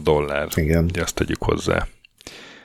Hát valószínűleg ez egy rekord amúgy, nem tudtam kideríteni, de nagyobbat nem találtam. Counter-Strike Go, ugye az jön majd a második rész, de hát az elsőből az összes fegyverszkin át lehet vinni a folytatásba. Úgyhogy megy a nagy csencselés előtte, és ennek részeként egy egyedi AK-47-es skinre valaki $400,000 költött. És a $5 milliós összeg az pedig ugye több skin együtt, csak hát ebből a legdrágább ez a 400 000-es.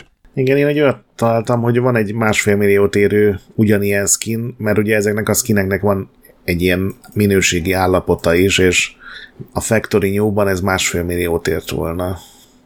Tehát úgy ért volna, hogy valaki azt mondta, hogy ez 1,5 milliót érne. Én nekem ilyenkor mindig megszólal a fejemben az a riasztó, ezekről a ilyen saját iparunkat elkezdjük gerjeszteni. Ugye beszéltünk, amikor ugye teljesen általános Mario játékok, igen, ezen az árverésen gyakorlatilag saját maguktól vették meg, hogy mindenki írjon róla, és aztán jöjjenek a szegény naív emberek, hogy hát, ha meg tudod gazdagodni itt abból, hogy veszek tényleg 80 000-ért egy NES játékot. Igen, tehát ne költsetek $400,000 fegyverszkinre, nekem ez a tanácsom, akkor már inkább törjetek fel valami Nintendo játékot, és akkor kelleni fog a pénz úgyis. Nagyon-nagyon összefűzzük a híreket. Aztán hát a Ready at Dawn szegényöket azért sajnálom, ugye ők csinálták annak idején a The Order 1886-ot PlayStation 4 megjelenése környékén. Ja, megelőtte nagyon jó PSP játékokat. Megelőtte tök jó PSP játékokat, hát ez a The Order az nem volt olyan acélos azért, de látszott, hogy ez egy tehetséges csapat, aztán hát próbálkoztak VR-ral, és ugye ott meg is jelent játékuk a Oculus Rift-re, Lone Echo és Echo Arena, én ezekkel nem játszottam, meg Echo Combat. Ezek állítólag a legjobb ilyen VR-os multiplayer játékok, mert igen, de állítólag... Ugye az Ender's Game-ből lelopták igen. Azt a csatát. És annyira, hogy a Facebook, illetve a Meta 2020-ban meg is vette őket. Aztán hát ugye a Meta az most elküldött 20 000 alkalmazottat, mert hát a metaverzum az mégse annyira hasít, és hát a létszámcsökkentések elérték a Ready at Dawn-t is. kirúgták az alapítót, meg kirúgták a fejlesztők egyharmadát, ami főleg úgy érdekes, hogy a meta ugye most jelentette be, hogy oké, akkor ez a munkahelyi metaverzum, ez lehet, hogy picit késik, úgyhogy most akkor átállunk arra, hogy a VR szemüvegeink akkor gaming hardverek lesznek, és júniusban lesz egy nagy meta játék, VR játék bemutató is, hogy a legnagyobb nevű fejlesztőiket így gyakorlatilag kibelezik ezelőtt 2 hónappal, az szerintem elég nagyon fura. Rossz hír, vagy nem tudom, rossz előjel. Tehát így nem hiszem, hogy sokan ezek után így szívesen válnának a Meta által felvásárolt céggé ezen a területen. Bár aztán mit tudok én, lehet, hogyha sok pénzt kínálnak, akkor pont szarszerre, hogy ki fognak rúgni egy év múlva. Aztán a Epic az másodszor is elbukta az Apple elleni pert, vagy legalábbis nagy részben. Erről már beszéltünk szerintem, ugye az Epic az 2020-ban perelte be az Apple-t, arra hivatkozva, hogy az Apple az ilyen versenyellenes magatartást tanúsít, azzal, hogy ugye leveszi a 30%-os jutalékot a fizetési rendszerben, és nem enged más alternatívát. Tehát nincsenek más boltok. Más alkalmazásboltot, igen, nem lehet használni iOS-en. És akkor 2021. szeptemberében volt erről az első ítélet, ugye ott 10 kifogásból 9-ben a Apple-nek hoztak kedvező döntést. Az egyetlen pont viszont ugye az Epic-nek kedvezett, ami egy elég nagy pont volt. Az eleírta az Apple-nek, hogy engedélyezni kell a külsős fizetési felületekre irányítást. Tehát, hogy ki lehessen kerülni a 30%-ot. Hogy ki lehessen kerülni a 30%-ot, így van. Tehát, hogy például a Fortnite-ban nem tudom, lehet venni gondolom valami pénzt, akkor azt ne csak a App Store-ba lehessen megvenni. Ebből indult ki az egész egyébként, hogy ezeket a Fortnite buckot. Egyébként igen, ebből indult ki az egész, úgyhogy hát ezt az Apple ilyen óriási izének, ilyen győzelemnek hirdeti, hogy most gyakorlatilag annyi történt, hogy felsőfokon ezt így helybe hagyták, ezt a ítéletet. Tehát ez a jogerős ítélet. Most ez a fejlemény, hogy ez jogerős lett, de hát abban az egy pontban továbbra is az Apple-nek kell engednie, aminek azért szerintem örül a Epic. Meg hát nem csak az Epic, hanem más fejlesztők is. Igen, ehhez ugye csatlakozott, már nem konkrétan ehhez az ügyhöz csatlakozott az Európai Unió, de ugye ők is felszólították az Apple-t, hogy tegye lehetővé. Nem pont ugyanez az eset, hogy máshol lehessen fizetni, de hogy nem az App Store-ból származó applikációkat is lehessen föltelepíteni. És erről hivatalos információ tudtommal még nincsen, de mindenki szivárgás azt mondja, hogy az Apple ennek az idén ősszel debütáló új operációs rendszerben legalábbis az Európai Unió területén eleget fog tenni, mert különben valószínűleg ki kéne vonulniuk, amit nem engedhetnek meg maguknak. Ekkor egy óriási piacot veszítene, igen. De ugye ez nem egy globális dolog lesz, hanem valószínűleg tényleg így nagyon jól felügyelve azokban az EU országokban lesz ez csak bevezetve, vagy hát csak az EU országokban lesz ez bevezetve. Amerikára ez nem vonatkozik, mert hát még nincsen bírói ítélet, ami erre felszólítaná őket. Továbbra is rendkívül szimpatikus ez a cég. Aztán hát egy másik fejlesztőcsapat, amit sajnálok, ez a Storybook Brawl, ami egy ingyenes kártyajáték volt, vagy még mindig az, amit... Május 1-ig volt, igen. Május 1-ig volt, amit egykori Magic the Gathering fejlesztők terveztek. 2021-ben indult, korai hozzáférésűként még ez így elég, de elég jó kis játéknak tűnt, meg nagy rajongó tábora volt. Hát május 1-én végleg lekapcsoltak a szerverek, a bezárás konkrét okát azt így nem közölte a stúdió, de hát lehet tudni, hogy az FTX-nek a összeomlása az oka. Az FTX az ugye ez a kriptopénz tőzsde, aminek az alapítója jelenleg őrizetben van, ez a Sam Bankman-Fried. Úgy érted, az új Steve Jobs? Hát, vagy ahogy kinéz, inkább új Galla Miklós. De nem, azt hiszem ezzel a felirattal volt még egy éve valami Forbes, vagy nem tudom melyiknek a címlapján. Értem. Igen, és hát ugye ők, az FTX az tavaly márciusban felvásárolta a Storybookból fejlesztőjét, ez a Good Luck Games, és... Ami egyébként egy tőzsdének egy teljesen témába vágó dolog, hogy játékfejlesztőket vesznek. Igen, és hát most a FTX-nek a bedőlése az magával rántja azt a játékot is. Igen, ez az, amikor valószínűleg így semmiről nem tehetsz, és csak így ömlenek rád a hírek, hogy ugye ez az FTX-nek ez a, hogy mennyi pénzt loptak el, meg tüntettek el, tehát ez ilyen 10 milliárdokban mérhető dollárban. Igen, brutál, brutál. Nem hiszem, hogy ez az egyetlen cég, akit érintett, de hát így gamingben ugye erről számolunk be. És egy pozitív hír a végére. Pozitív hír a végére, Sony rekord negyedév PlayStation bevételből. Rekordok, igen, hát úgy viszik a PS5-öt, mintha most jelent volna meg gyakorlatilag. Nyilván azért, mert ugye voltak az elején ellátási gondok, most már nem nagyon vannak, de hát most is így nagyon hamar elfogynak a készletek. Ezt onnan tudni, hogy kijött a 2022-23-as pénzügyi év negyedik negyedéve nek a jelentése, ami a januártól március 31-ig tartó időszak. A Microsoftnál ez ilyen csökkenő konzoleladással járt, a Sony viszont óriásit dobott a PlayStation-nel, mert ebben a 3 hónapban 6,3 millió PlayStation-t talált gazdára, ami hát több mint 3-szoros a tavalyi év hasonló időszakában a 2 milliós mennyiségnek. És ez a minden idők legnagyobb konzoleladása ebben a január-március, vagy január-április, attól függ, hogy nézzük időszakban, tehát ez már egy rekord, és ez oda segítette a céget, hogy a Sony-nak a saját pénzügyi bevételében az egész év, tehát a idei év március 31 és a tavalyi év március 31 közötti időszak az a Sony számára egy bevételi, vagy hát a PlayStation brand számára egy bevételi rekord volt. Úgyhogy a hardware iszonyatos tempóban fogy, amennyire így ezekből a grafikonokból én meg tudtam állapítani, a szoftverek nem lőttek ki ilyen gyorsan, amit én nem tudok mérni. Azok nem lőttek ki, igen.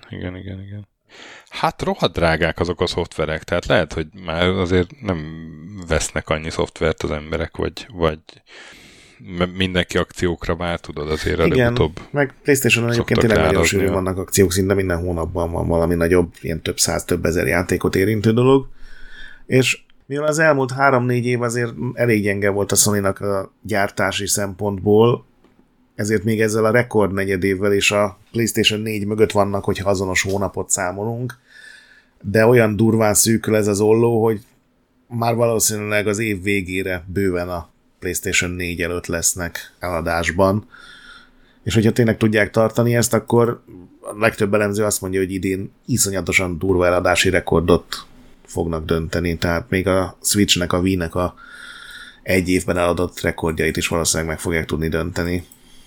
Ugye az extrém nagy rekordert mindenben leszámítva, az azt hiszem a DS-nek az egyik ilyen karácsonyi negyedéve, amikor nem emlékszem pontos számra, nem akarok kamuzni, de az a rekorder, és hát gondolom ez a játék kínálattól is függ, hogy ezt sikerül megdönteni, de ugye múlt hónapban számoltunk be, hogy a VR szemüvegük nem nyitott olyan erősen, az alapkonzol viszont így tényleg meglódult. Na, akkor céges hírek. Van 2 nagy hírünk, darálod. Meg 4 kisebb. A nagy hírek között egy megint csak engem teljesen meglepett hír, a Sega megvásárolta 775 millió dollárért a Roviót, ugye a Rovio az Angry Birds sorozatról híres. Korábban ezt megszellőztették, akkor még 1 milliárd fölötti árakról szólt a pletyka, de hát végül ez a 775 millió dollár lett a végleges ár, és a Rovio a Sega európai ágának lesz a darabja, és elvileg megint mindenki örül ennek az üzletnek, és mindenki folytatja majd a bizniszét úgy, ahogy lehet, és a franchise-ok keveréséből adódó lehetőségeket meg ki fogják használni, úgyhogy nekem minimum van egy olyan tippem, hogy az a következő Sonic filmben lesz egy Angry Bird, így viccből el fog húzni mindenkinek a feje fölött. Aztán egy magyar érdekeltségű hír, hogy a ZeniMax, ami ugye a Bethesdának az egyik ilyen publikációs ága, ez megvásárolta a magyar Nemezis stúdiót, akiknek korábban volt néhány saját játék, amennyire tudom, az egyik kifejezetten sikeres is lett mobilon. Az utóbbi években, amennyire rá lehet látni, az Elder Scrolls Online-ba dolgoztak be ilyen tartalom gyártással, és hát ez nyilván valószínűleg a jövőben is így fognak dolgozni, hogyha ugye az Elder Scrolls Online-os kiadó vásárolta meg őket, aztán meglátjuk, hogy kapnak-e másra is lehetőséget. Én annyit hozzátennék, hogy a cégvezetőtől van ígéretünk arra, hogy jön majd vendégnek ebben az évadban, ha minden igaz. Kíváncsi vagyok, hogy erről tud-e bármit mondani, vagy ezek olyan szerződések, amiket ilyen titoktartási nyilatkozatok százaival vesznek körül, de... Mi mindenkiből kihúzzuk, tudod, a belső infókat. Aztán egy hír a Media Molecule és a Dreams házatájáról. Ugye a Media Molecule a Sony-nak az egyik legfurcsább pici stúdiója, akik a Little Big Planet-eket csinálták, meg most legutóbb a Dreams-et, és mindig egy kicsit fura, egyedi, inkább a kreativitás, mint arra, hogy a játékosok is részt vegyenek a játék készítésében, ilyen egyre fejlettebb pályaszerkesztőkkel dolgoztak. És ennek az alapítója Mark Healy, aki azt hiszem még Lionhead-es volt, és onnan jött le, hogy megcsinálja azt Igen. Lionhead-es volt. És most ő hagyta ott a Media Molecule-t, azt hiszem 17 év után. Úgyhogy mostanában mindig beszámolunk néhány ilyen nagyon nagy múltú egy céghez kötődő fejlesztőkről, akik máshol alapítanak stúdiót, valószínűleg ő is ezt fogja csinálni. Ugyanúgy, ahogy például Joe Staten, aki a Halo sorozatnál volt egy nagyon fontos designer, író, director pozícióban a különböző részeken, ő például a Netflixhez ment, ott kap egy saját stúdiót, amivel multiplatform AAA címeket fog készíteni, ami engem meglepett, hogy a Netflixnek vannak ilyen ambíciói, de hát ezek szerint vannak. És ugyanígy a Controlnak, és egyébként korábban a Halo 4-nek, meg 5-nek is vagy lead designere, vagy kampány designere egy bizonyos Paul Eret nevű fickó, ő is ott hagyta most a Remedit, ő pedig a kínai NetEase-hez ment, ő is egy stúdiót alapít, rögtön Barcelonában és Seattle-ben is, ami nem lehet olcsó, és hát nyilván ők is egy multiplatform AAA címen dolgoznak. Az utolsó hírünk pedig egy újabb Sony fölvásárlás, tehát még a Microsoft ugye szenved ezzel a hatalmas kiadóriásnak a felvásárlásával, a Sony-nak szinte minden második hónapra jut egy sokkal kisebb stúdiója, ezúttal a Firewalkot vették meg.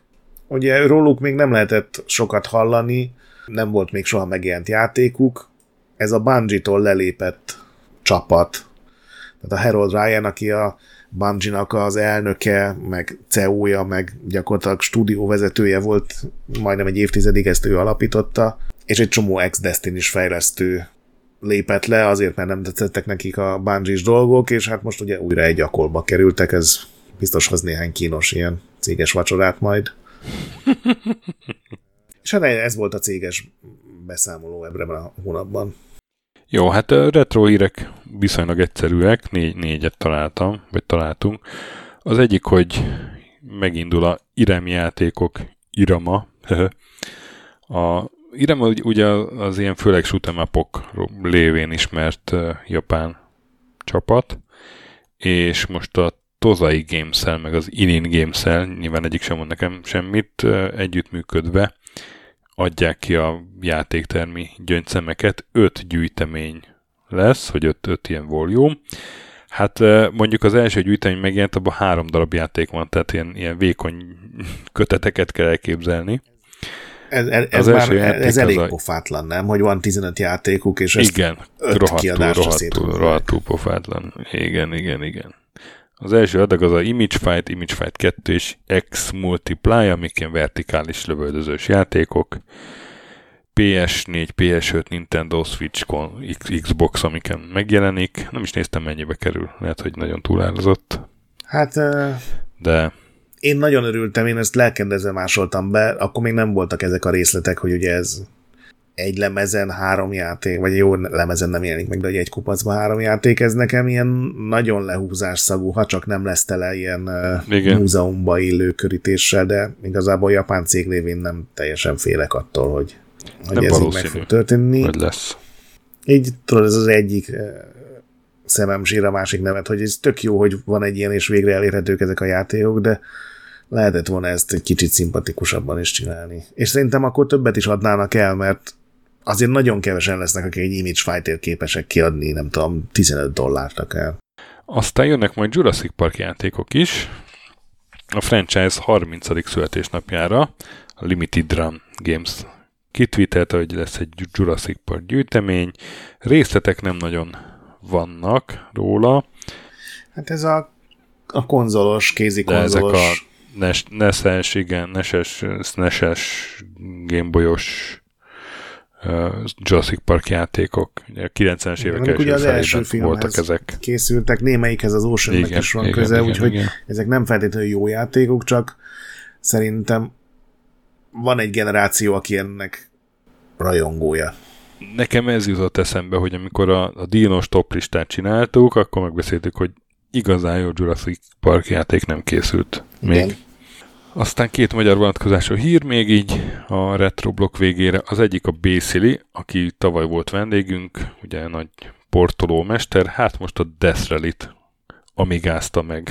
Nem bír pihenni. Ugye nem bír pihenni, a Exhumod, illetve Power Slave-et, Wolfenstein 3D-t, Bloodot, már megcsinálta ugye Amigára, sőt a Shadow Warrior-t is, hát most elérhetővé tette tesztelés a PC-s Death Rally amigás verzióját. Ugye ez egy ilyen felülnézetes versenyjáték, amit a Remedy csinált még a Max Payne előtt. Amiga 500-nál erősebb környezet kell hozzá, hogy futtasd. Ennyit még mondok.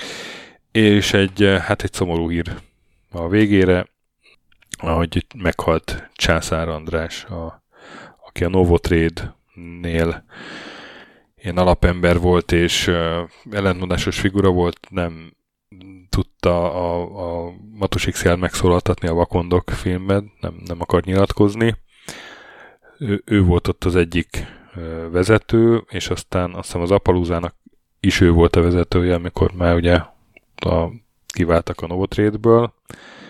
78 évesen halt meg, ezt egy ilyen volt Novotrade-esek belső Facebook csoportjából került ki a gyászjelentés. És akkor filmes, sorozatos hírek. Lesz megint Street Fighter film, ráadásul a Legendary-nál, ami egy neves stúdió. Hozzájuk kerültek a Street Fighter filmes, sorozatos jogai. Azt nem tudni, hogy pontosan mik a tervek, de az biztos, hogy már egy filmen dolgoznak. Semmi egyéb konkrétum nincs. Én valószínűleg, hogy jobb lesz, mint az előző Street Fighter film, ami valószínűleg a legalacsonyabb létsz a világon, így a bolygó középpontja körül, de ja. Nézd, a 93-as vagy 2-es Mario filmnél jobb volt. Hát, nézőpont kérdése, de ja. Így van az a szint, ami alatt már mindegy, tudod, ez a 1 Kelvin alatt már majdnem mindegy, hogy pontosan milyen hőmérséklet van. És 2025. április 4 visétek be a naptárba, tehát szűk 2 év múlva jön a Minecraft film a Warner-től. Jason Momoa lesz a Minecraft hősének a hangja. A rendező pedig Jared Hess, amitől én hanyatt testem, ő ilyen nagyon fura filmeket csinált, a Napoleon Dynamite. A Napoleon Dynamite-os csávó csinálja a Minecraft filmet? Így van. Ebből valami nagyon furcsa. Ez valami extrém dolog. Remélem, nem is sikerült átverni a Warner Brothers-t, és ez valójában a Napoleon Dynamite 2-ben betépnek, és elmennek Minecraftozni. Úristen. Ez élőszereplős lesz, vagy render? Hát szerintem render, mert a Jason Momoa az szinkronként van megadva. Igen, mert ebben a Deadline hírben vagy lehet, hogy ilyen lesz, mint a Sonic? Ja. Csak annyi van, hogy ő a sztár benne, de az nincs odaírva, hogy csak a hangja a sztár, vagy... Ja, akkor azt lehet, hogy én raktam így össze. De hát máshogy meg, hogy van értelme? Hát értelme sehogy nincs, csak értelme. Semmilyen formában nincsen, de... Ezt majd megfejtjük 2025-ben. 24-ben, nem 25. Igen, ez egy nagyon, nagyon furcsa párosítás, az biztos. Aztán Sonic tévésorozat. Ugye a Sonic filmek azok elég sikeresek, úgyhogy készül a harmadik rész, és egy spin-off sorozat is a Paramountnál, és hát nyilván a Paramount Plus-ra kerül fel majd, ami a Paramountnak a saját streaming szolgáltatása. Nálunk Magyarországon a Sky Showtime-on lehet majd elérni. És ez a Knuckles-ről fog szólni. Végre, hogyha van egy olyan gazdag múlttal és kidolgozott személyiséggel rendelkező karakter, akinek dukált egy extra film. Most majd lesz. A Knuckles-t megszólaltató Idris Elba az visszatért, tehát ő lesz a szinkrohang, és a filmekből egyik szereplője a Wade nevű rendőrt alakító Eden Polly is. Ő volt a béna rendőre a két filmben, és hát arról fog szólni, ha jól értettem, hogy a Knuckles az ezt a béna rendőrt így megtanítja rendesen küzdeni. Az fontos. Végre egy rendőr, aki jól tud küzdeni. Igen, a vezetőíró az a John Whittington, aki a Lego Batman filmet írta például, meg DC Szuperállatok Ligája filmet. A rendező az pedig a Pilotnak a rendezője legalábbis az, aki a Sonic filmeket rendezte, a Jeff Fowler, executive producer is, szóval hogy megkapja a figyelmet ez a sorozat. Hát kíváncsi vagyok, mi sül ki belőle. Hát, szerintem a gyerekeid addig még nem nőnek ki belőle, úgyhogy te ezt látni fogod. Hát attól félek én is. Aztán egyre valószínűtlenebb bejelentések után. Nem értem. Tehát igen, animációs sorozat lesz a Vampire Survivors-ből, ez maga a hír. A Story Kitchen segítségével, akiről már többször beszéltünk, mert náluk készül Tomb Raider adaptáció, meg Splinter Cell a Netflixnek, meg Toe Jam and Earl, meg ilyenek. Sőt, az It Takes Two-t is ők csinálják a Amazonnak. És hát most lesz egy animációs sorozat Vampire Survivors-ből. Remélem lesz benne olyan rész, hogy 10 percig egy helyben állnak. Nem tudom, az alkotónak a Luca Ponk Galanténak a nyilatkozatát nem olvasta, sajnos. De fú, azt mondja, hogy a Vampire Survivors-ben legfontosabb dolog a történet. Az álmom vált valóra azzal, hogy animációs tévésorozatként életre kell. Jó, oké, ezt kellett mondania, de az jut eszembe, amikor a... De nem, ezt ironikusan mondta. Jó van. Tehát, igen, tehát, hogy nagyszerű, hogy tapasztalt és tehetséges emberekkel dolgozhatunk együtt a sorozat elkészítésében, bár kíváncsi vagyok, rájöttek-e, hogy a Vampire Survivors-ben egyáltalán nincs vámpír. Vagy sztori. Túlélők is a ritkán, de... Mi az úr is...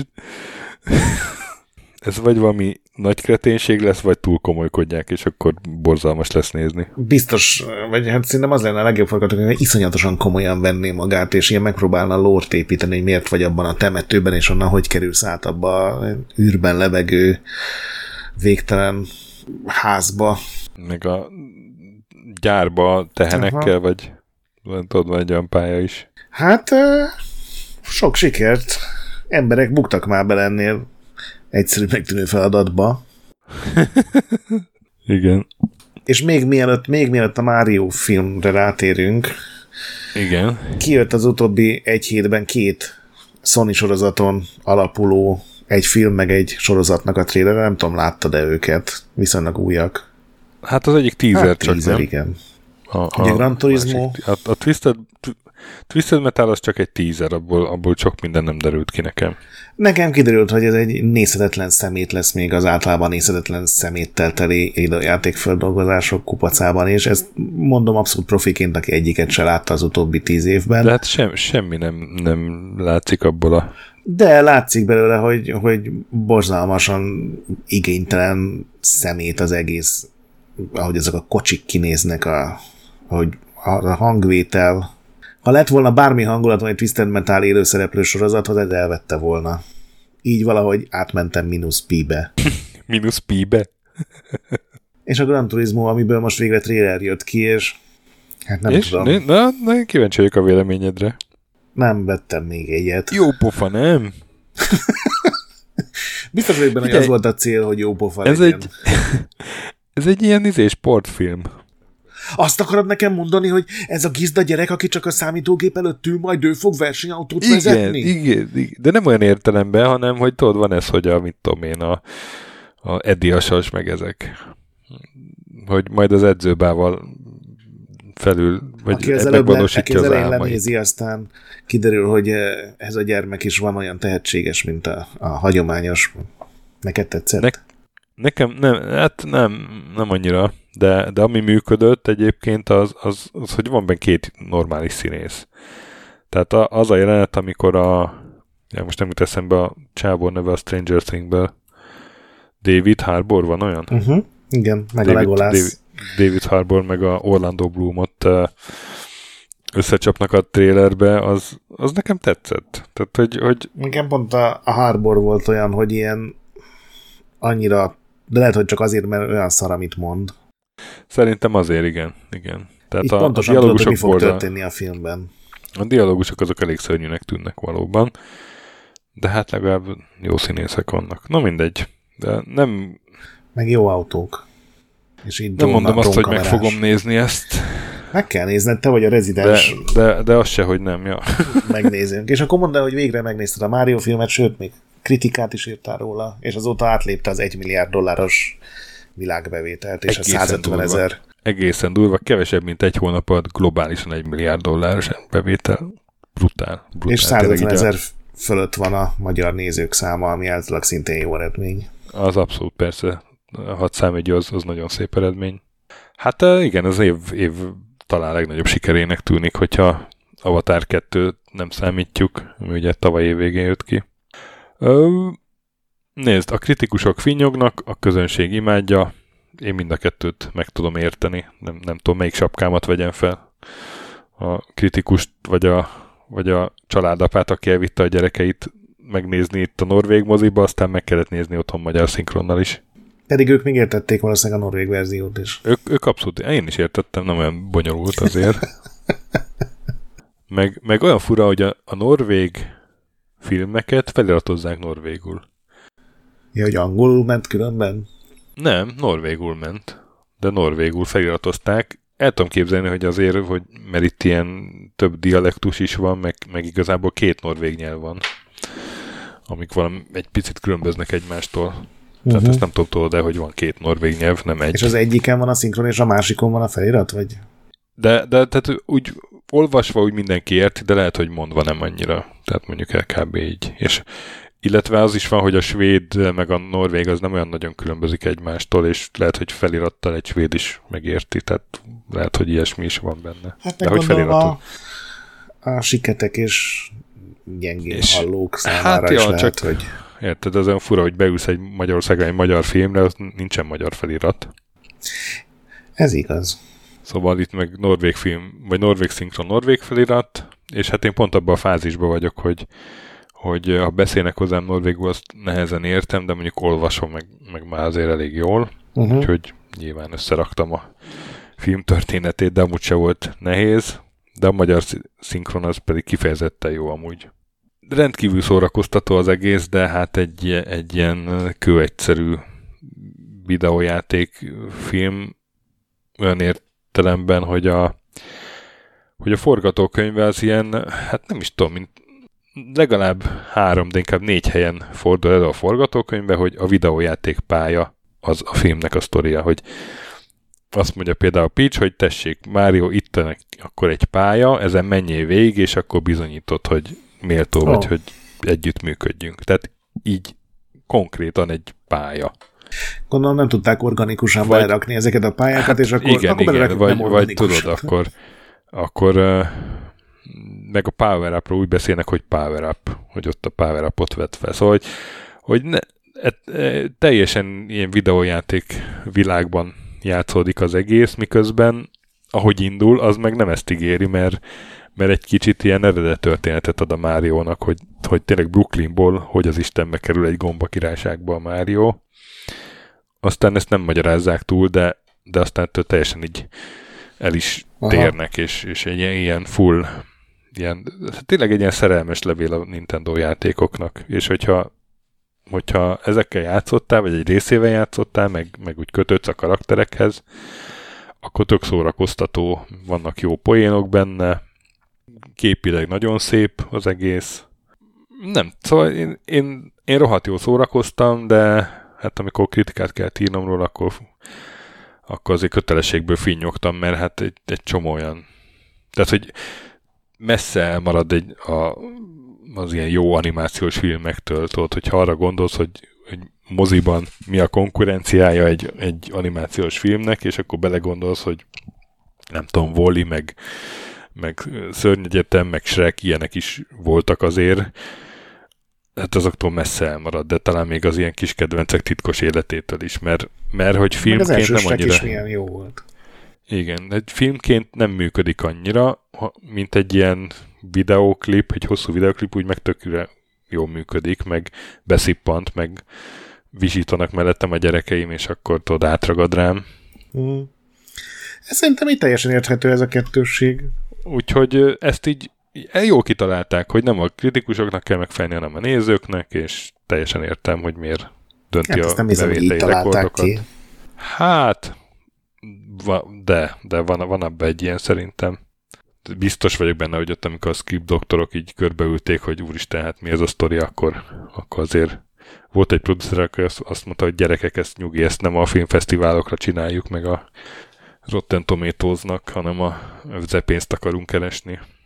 És egyébként annyira sikeres, sőt, már korábban azt hiszem 500 milliónál volt, amikor a Miyamoto azt hiszem, amikor 500 milliónál járt, akkor nyilatkozta a Miyamoto egy interjúban, hogy egész biztos fogadtatást láttam, hogy lesznek még Nintendo-nak további filmjei is. Azt nem mondta, hogy csak Mario, tehát mindenki azonnal Zeldát kezdett el követelni. Én a magam részéről egy Metroid Prime-os dolognak is örülnék.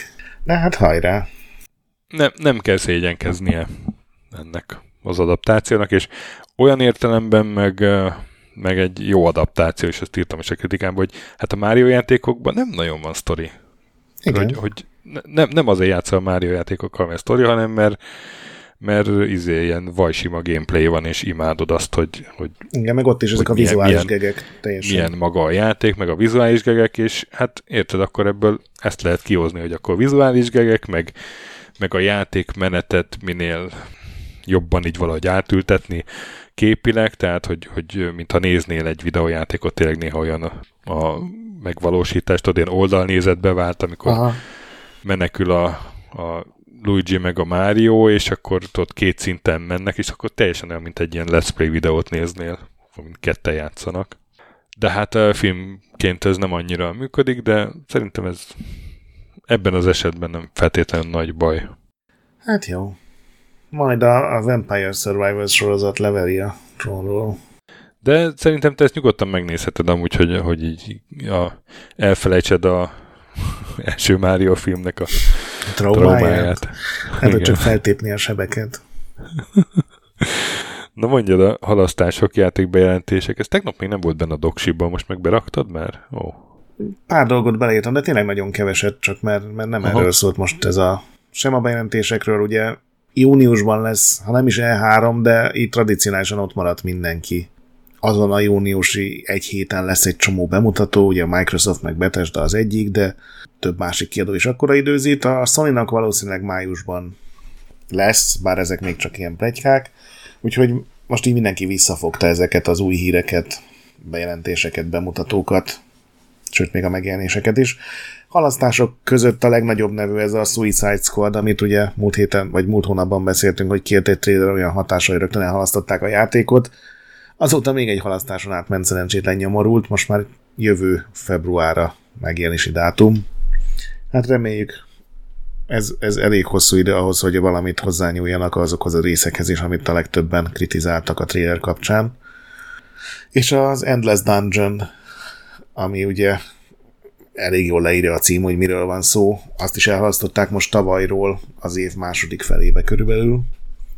A játék bemutatók közül a legfontosabb talán az Armored Core 6, ami ugye a From Software-nek a Dark Souls-ok meg Elden Ring utáni első új Armored Core-ja, tehát sokkal nagyobb figyelem fordul rá, és ez az első in-game, vagy legalábbis in-engine jelenteket tartalmazó trailer ez. Egyrészt szerintem megmutatta, hogy mi volt az Armored Core-ban mindig is jó, nem tudom, látod a trailert, ez az iszonyatos monumentalitás, hogy olyan hatalmas gépezetek mellett mész el, meg lépegetők mellett, aminek így gyakorlatilag még a bokájához is fölfelé kell nézned, és ilyen hatalmas járkáló monstrumgépek vannak benne, olyan városok, amik mellett eltörpülsz, ilyen nagyon faszas cifi gépezetek, ilyen tornyok, amik égig érnek, és tényleg az aljuknál harcolsz, és ennek van egy ilyen nagyon jó hangulata, meg szerintem azért az is kijött belőle, hogy ez nem egy Dark Souls Elden Ring lesz, független attól, hogy a From Software mitől mire lett híres az utóbbi 10-15 évben. Úgyhogy aki azokat nagyon szerette, és a stúdió neve miatt adna neki egy esélyt, azt szerintem várjon az előrendelés előtt ilyen mélyebb elemzéseket, vagy nézzen utána jobban, mert azért ezek nagyon eltérő játékok. Mm-hmm. Aztán a AAA megjelenések, hát a Jedi Survivor, ugye említettük, hogy a hónap egyik utolsó napján jelent meg, és a PC-s verzióval kapcsolatban rögtön iszonyú nagy balhé lett. Egyszerűen nem lett befejezve, úgy néz ki ez a PC-s verzió. A legbrutálisabb, milyen több milliós hardvereken is így talán 60 frame-mel fut, és rengeteg bug van benne. Azért nem beszélnek már róla talán annyian, mert a Redfall még gyalázatosabb állapotban jelent meg, de hát az már május. Úgyhogy most arról csak annyit mondunk, hogy tényleg ilyen 4-5 pontos kritikák is teljesen érthetőek az alapján, hogy mennyi programhiba maradt benne. Azt sem sikerült valószínűleg befejezni, ott valószínűleg a Microsoftnak elege volt abból, hogy vett 20 stúdiót, és gyakorlatilag 2 játék jelent meg 2 év alatt ezekből, és ezt most így kiadatták gyorsan, ami a leggyorsabb módja annak, hogy tökönlőjük magunkat, hogy ezzel sikerült az Arkane-nek is a tekintélyét lerombolni, meg szerintem az Xbox brandnek sem tesz jót, hogy oké, megjelent egy játék, de szar. Tehát ez így nehéz ezzel gépeket eladni, mindegy. És a Minecraft Legends ugyanebben a cipőben jár. Nem tudom, hogy a gyerekeid még Minecraft korszakban vannak-e. Igen, de ez nem érdekelte annyira őket, amikor elmondtam, hogy milyen játék ez. Akkor ezek szinte elmondod nekik, hogy ez egy borzalmasan szemétszar stratégiai játék. Nekem volt szerencsém tesztelni. Egyrészt, mint Minecraft játék, szerintem borzalmasan gyenge, tehát csak előre elkészített épületeket lehet építeni, tehát nem lehet szépítgetni a tájat, nem, még átszínezni sem lehet dolgokat, hanem építhetsz egyfajta tornyot, és akkor azt lerakod, és ott van, de nincsen semmi befolyásod rá, és stratégiai játéknak még gyengébb. Tehát ez elvileg egy RTS azzal a különbséggel, hogy ugye nyilván kontrollerrel is kell irányítani, ezért a kurzor maga a hősöd, őt követik ilyen pici gólem egységek, és gyakorlatilag az a lényeg, hogy az ellenfél bázisa környékén csinálsz ilyen gólemteremtőket, 20 gólem jön utánad, berohansz minden védelemre tekintet nélkül a főbázisra, és azt elfoglalod, vagy megpróbálod elfoglalni, rombolsz rajta 20%-ot, az az egy épület, amit nem lehet javítani, ezt megcsinálod 5-ször, és elesett minden bázis, és ez az első persze az utolsóig körülbelül működik. Néhány extra boss, meg hasonló van a vége felé már, de nagyon egyszerű, nagyon, már a primitívségig egyszerű, ahogy működik.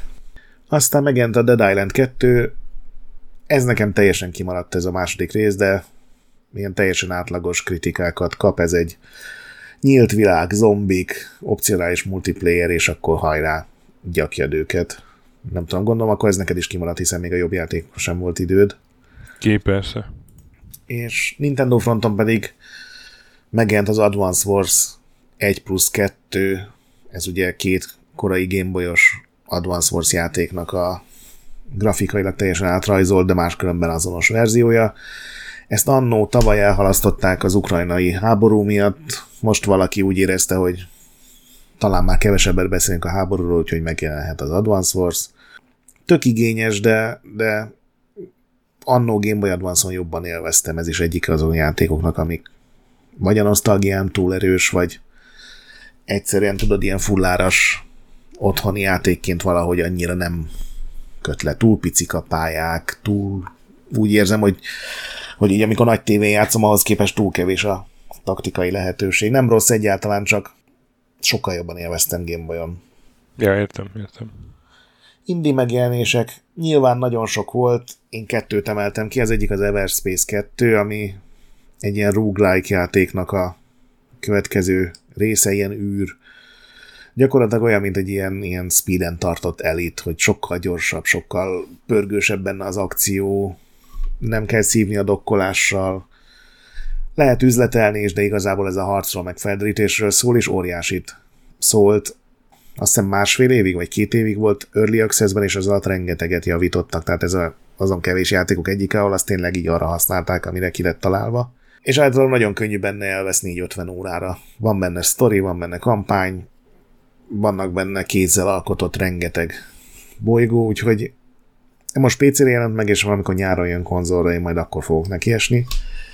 A másik pedig ez a Road 96, amiről én beszéltem pár adással korábban. Igen, rémlik. Ilyen narratív játék, egy ilyen politikai elnyomás közepette, gyakorlatilag ugye a határa kell eljutni különböző tini karakterekkel, mindenféle veszély közepette, és most ennek jött egy ilyen előzménye, egy rövidebb játék, amiben az egyik központi karakternek a korábbi életét, korábbi utazásait lehet megismerni. Ezt éppen, hogy csak elkezdtem, de nagyon tetszik, ugyanúgy elkapott ez a hangulat. A retro megjelenések között pedig semmi nagyon említésre méltót nem találtam. Biztos, hogy voltak, mert rengeteg jelenik meg, de olyan, ami így tényleg érdemes lenne szót ejteni, olyat nem. Akkor menjünk a hónap izéire. Holnap Kickstarter-re. Megnézted ezt, amit találtam? Igen, persze.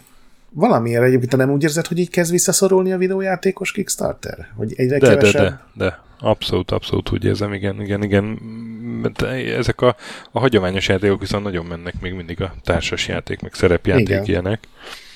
De egyre kevesebb a videójátékos Kickstarter, igen. Ez viszont egy pofás darab szerintem. Rune Fencer Illia, vagyis a Illia nevű rúnaharcos, és hát egy ilyen Celeste-szerű Metroidvania pixeles grafikával 2D. Nem tudom, engem megkapott valahogy a trailer. Én ezt játszanám, kipróbálnám. Mondjuk nem a Celeste jutott róla először az eszembe, mert ebben van rendes ilyen harcrendszer, meg ilyesmi, ez ilyen Metroidvania, ilyen nagy kaszájú ja, kislány. Nem is úgy, hanem ilyen képileg a Celeste. Igen. Ilyen fura ellenfelek vannak benne, ilyen kellemesen bizarr.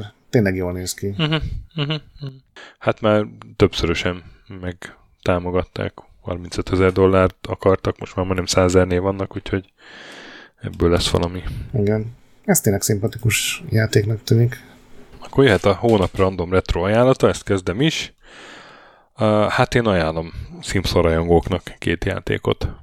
Ha még vannak rajtam kívül Simpson rajongók. Az egyik a Hit and Run, Simpsons Hit and Run, 2003-as, tehát idén 20 éves játék.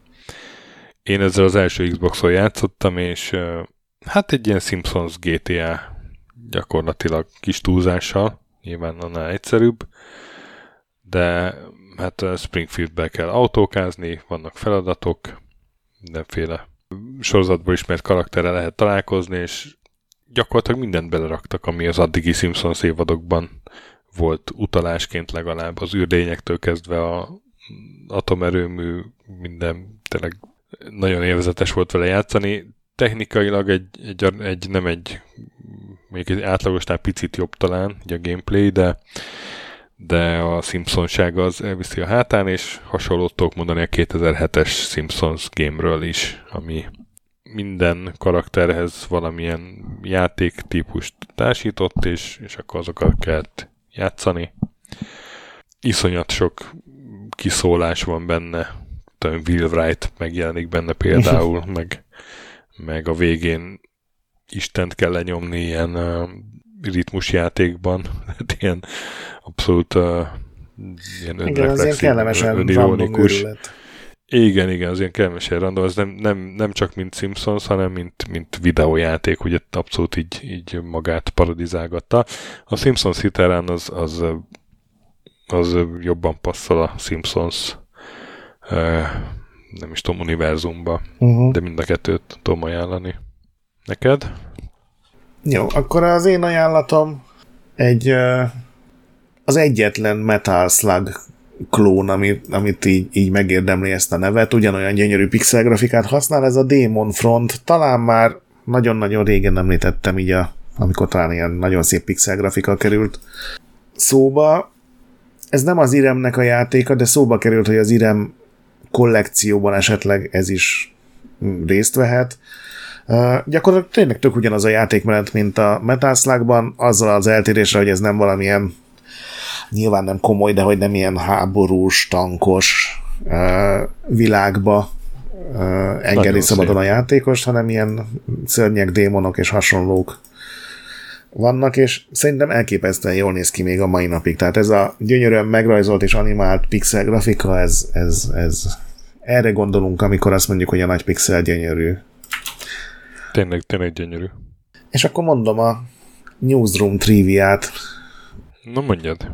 És amit az alapján találtam, hogy egy minihez ugye toplistát készítettünk, az még nem jött ki az adás, úgyhogy nem spoilerezem el, de így jutottam el oda, hogy a Dark Souls 2-ben a főszereplőnek az ilyen nyögés hangja, tudod, hogy ha leesel, vagy ha megütnek karddal, vagy ilyesmi, azt a Peter Serafinovic szolgáltatta, aki ugye egy angol színész, ő a Dartmoor-nak is a hangja, de szerepelt a Shaun of the Dead-ben, vagy az egyik John Wick filmben, tehát ilyen viszonylag jó nevű filmekben. A Guardians of Galaxy-ban is volt egy ilyen pici szerepe. És ő ezzel úgy került kapcsolatba, hogy Twitteren elkezdett könyörögni a Namco-nak, hogy küldjenek neki egy Dark Souls posztert, mert hogy 1800 órát rakott a játékba, így a forgatási szünetekben, meg otthon, és küldtek neki egy posztert, és ez elfajult odáig, hogy akkor kapott egy szinkronhangot a második részben. Mindjárt nézem, hogy pontosan melyik karaktert is alakítja, az talán a kevésbé fontos. A Mindmannert Paté nevű karakternek ő a hangja, de túl hamar felvette a szövegeket, túl profi volt, és a 2 órás szlotot 1,5 óra alatt teljesítette, és akkor mondták neki, hogy figyelj, próbáljuk ki, mi lenne, hogyha ilyen sebesülés hangokat, meg nyögéseket adnál, és azt mondta, hogy élete legfurcsább 4 órája volt a szinkron stúdióban, hogy nyöszörögnie kellett, meg ugrált, meg googolgatott, hogy úgy megpróbálja magát elfárasztani, hogy tényleg életűen nyöszörögjön, és ez annyira bejött, végül kiküldték nyilván Japánba, hogy ha férfi karaktert választasz, akkor a Dark Souls 2-ben az ő nyöszörgését lehet hallani. Nagyon jó. Neked a havi rejtély? Hát most lehet, hogy én nyertem. Na. Bár az is lehet, hogy te ismered ezt. A 1985 a Firebird, a neves brit kiadó, többek között az Elite, a Revs meg a Sentinelnek a kiadója. Ugye a kornak egy fontos cége volt. Kiadta a Don't Buy This című gyűjteményt. Ez neked megvan? Nincsen. Így a Steal This album című. Más nevén Don't Buy This 2.5 of the worst games ever. Ó, micsoda megtiszteltetés lehetett erre bekerülni. És hát 85 április 1-én adták ki, de nem áprilisi tréfa volt, konkrétan megcsinálták azt, hogy hát ugye ez egy kiadó volt, érkeztek hozzánk mindenféle játékok, és az 5 legszarabbat kiadták. Nyilván beleegyeztek a készítők, akik örültek, hogy megjelenik a játékuk. Hú. De 5 fos játékot kiadtak ezzel a címben, hogy Don't Buy This. Aztán a PR-ba rámentek arra, hogy ez mind nagyon unoriginal és awful. Ezek a jelzők voltak. Ha tippeljek, sikeres lett. Majd a copyrightokat is így feloldották, tehát hogy nem tartottak igényt copyrightra, és mindenkit arra bátorítottak, hogy kalózkodják ezt. És hát kiadták, nem túl drágán, 2,5 font volt az ára annak idején. Nem tudom, mennyi volt akkor egy játékára, de ennél biztosan kevesebb. Ez a legalsó budget kategória volt. Ja. Hát természetesen nagy siker lett. Rögtön gondoltam, hogy az emberi pszichológia az ismét csodálatosat fog alkotni. És nagyon tetszik nekem a Firebirdnek a marketing főnöke, James Levy-nek interjúban azt mondta, hogy ezek a játékok nem megjelentek, hanem megszöktek.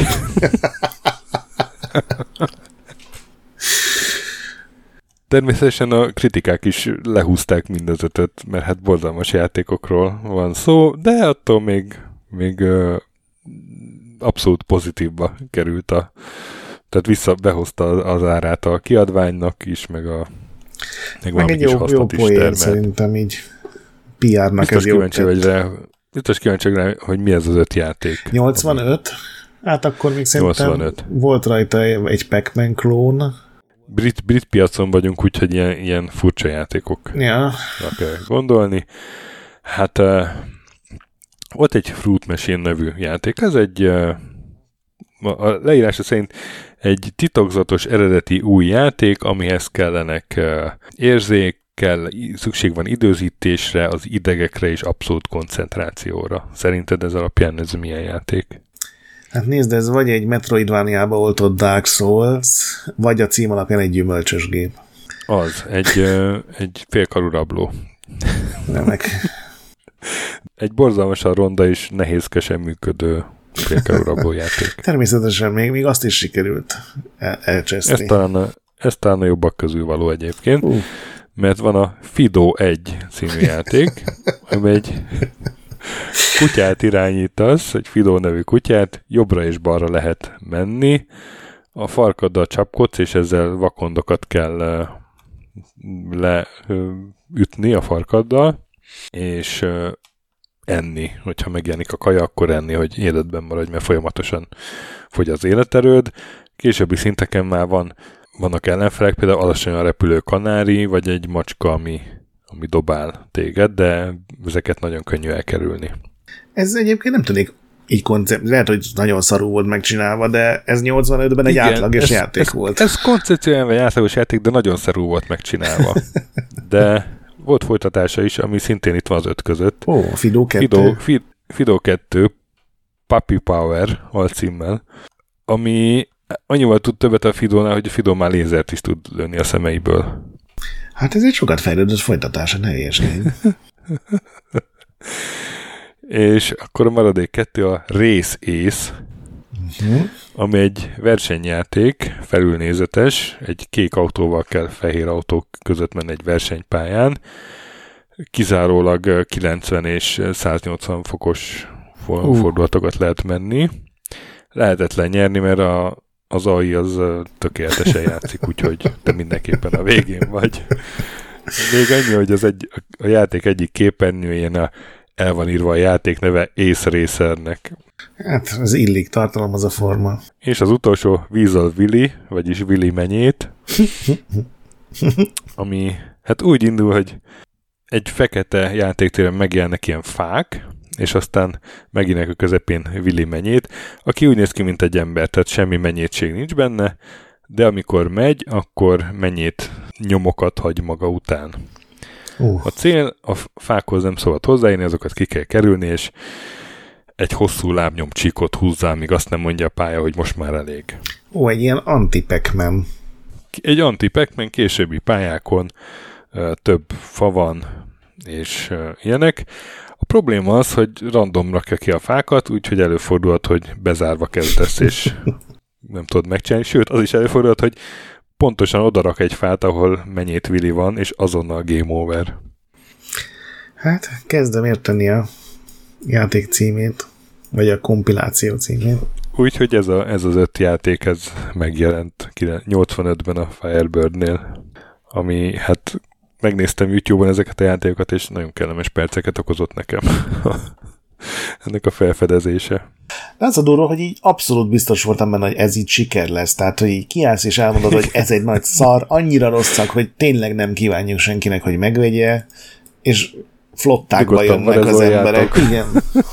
Na most még csak nem is zavar minket, ha varezoljátok, és... Hiszen ezek csak megszöktek. Igen. Ez jó szöveg. Úgyhogy ez volt. Tényleg te győztél, na. Trivia. Na, hát akkor még szomorkodjunk, vagy örüljünk. Örüljünk, hogy még élünk. Örüljünk, hogy még élünk, és tudunk beszélni, hogy milyen öregek ezek a játékok. Hát a legelső Mario játék, mármint az arcade-es Mario Bros. Az 40 éve jelent meg például. Tudod, mi a durva, hogy alig 10 év telt el aközött a játék között, meg hogy az Nvidia megalakult. Igen, tehát még az Nvidia-t azért így sokkal modernebbnek tartottam, de ezek szerint 93. 93 Nvidia, tényleg de kemény.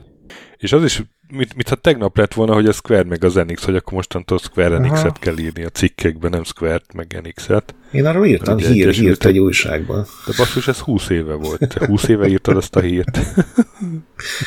Kemény. Mi történik? Igen. Grand Theft Auto 4 15 éve, a labú, a jó barátod, a Switch-ra azok a karton hajtogatható dolgok. Igen, az igen, már igen. 5 év. Az már 5 éves, igen. Még láttam itt az egyik boltba, még lehet venni. Ah, az valami régről alatt maradt dolog lehet, már nem igen, gyártják igen, őket, igen, ugye? Igen.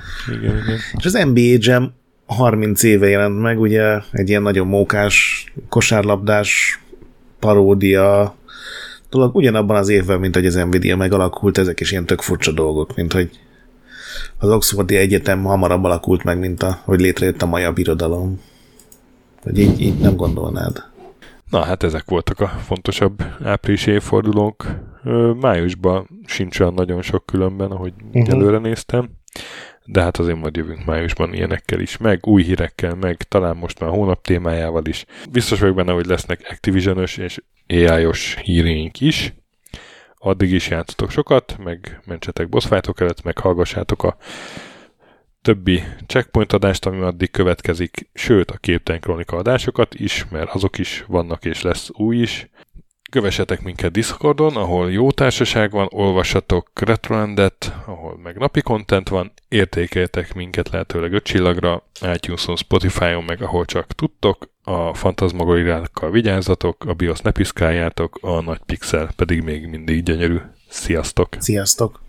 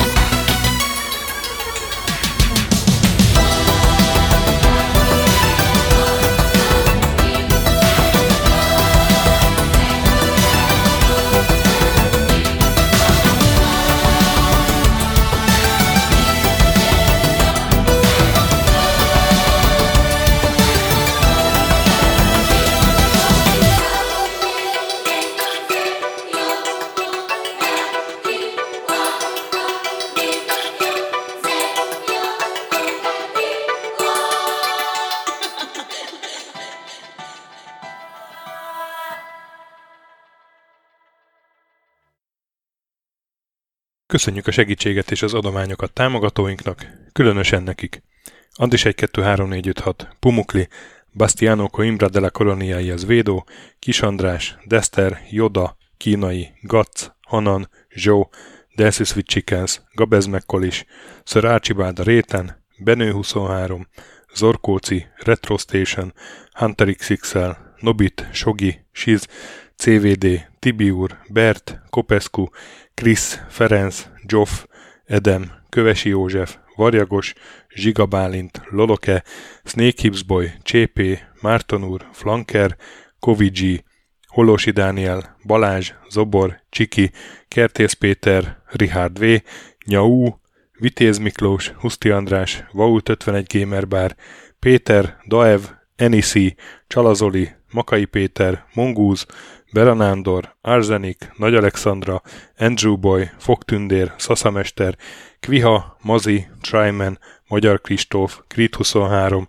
Kuruc Ádám, Jedi, Harvester Marc, Igor, Pixelever, Oplüke, Esring, Kecskés János, MacMiger, Dvorszki Dániel, Dénes, Sakali, Kopasz Nagyhajú, Colorblind, Vic, Furious Adam, Kis Dávid, Darth Mogyi, Warhamster, Maz, Mr. Corley, Nagy Gyula, Gergely B., Sorel, Naturlecsó, Devencs, Kaktusz, Tom, Jed, Apai Márton, Balcó, Alagi úr, Judgebred, László, Opat, Jani bácsi, Dabrowski Ádám, Gévas, Zabolik, Kákris, Logan, Hédi, Tomiszt, Att, Gyuri, Kevin Hun, Zobug, Balog Tamás, Enlászló, Gombos Márk, Valisz, Hekkés Lángos, Szati, Rudimester, Sancho Musax, Elektronikus Bárány, Nand, Valand, Jancsa, Burgerpápa Jani, Deadlock, Hídnyugatra Podcast, Lavkó Maruni, Makkos, Csé, Xlábú, Simon Zsolt, Lidérc, Milanovic, Ice Down, Typhoon, Zoltanga, Laci bácsi, Dolfi, Omega Red, B. Bandor, Polis, Vanderbos parancsnok, Lámaszeme sötétkék, Totó, ilyen a moba és ezt büszkén olvasom be. KFGK, Holdkor, Dwarf, Kemi242, Obert Motz, Szekmen, LB, Ermint Ervin, TR Blaze, Nyek, Emelem a Tét, Házbú, Tündér Béla, Adam Kreiswolf, Vogonköltő, Csemnicki Péter, Németh Bálint, Csabi, Mandrás, Varegab, Melkor78, Csekő István, Schmidt Zoltán, Bobesz 5, Kavicsok a Margon blog, Félix, Luther, Hardi, Rozmi, Glezman, Neld, Elgringo, Szférakarcoló, Klisz Gábor, Q, Mentolos Kolbász, Gliscard, Albin, Zsovez, Invi, Tomek G, Gucci Mentál, Dreska Szilárd, Kapi, I Love Hitagi, Bodó Roland, Kovács Tamás, Csicó, Boszkó Loves You, Robin Hood, Beli, Dukefazon, Cupi, Alternisztom, Módi és Kozmér Joe. Nagyon szépen köszönjük mindenkinek!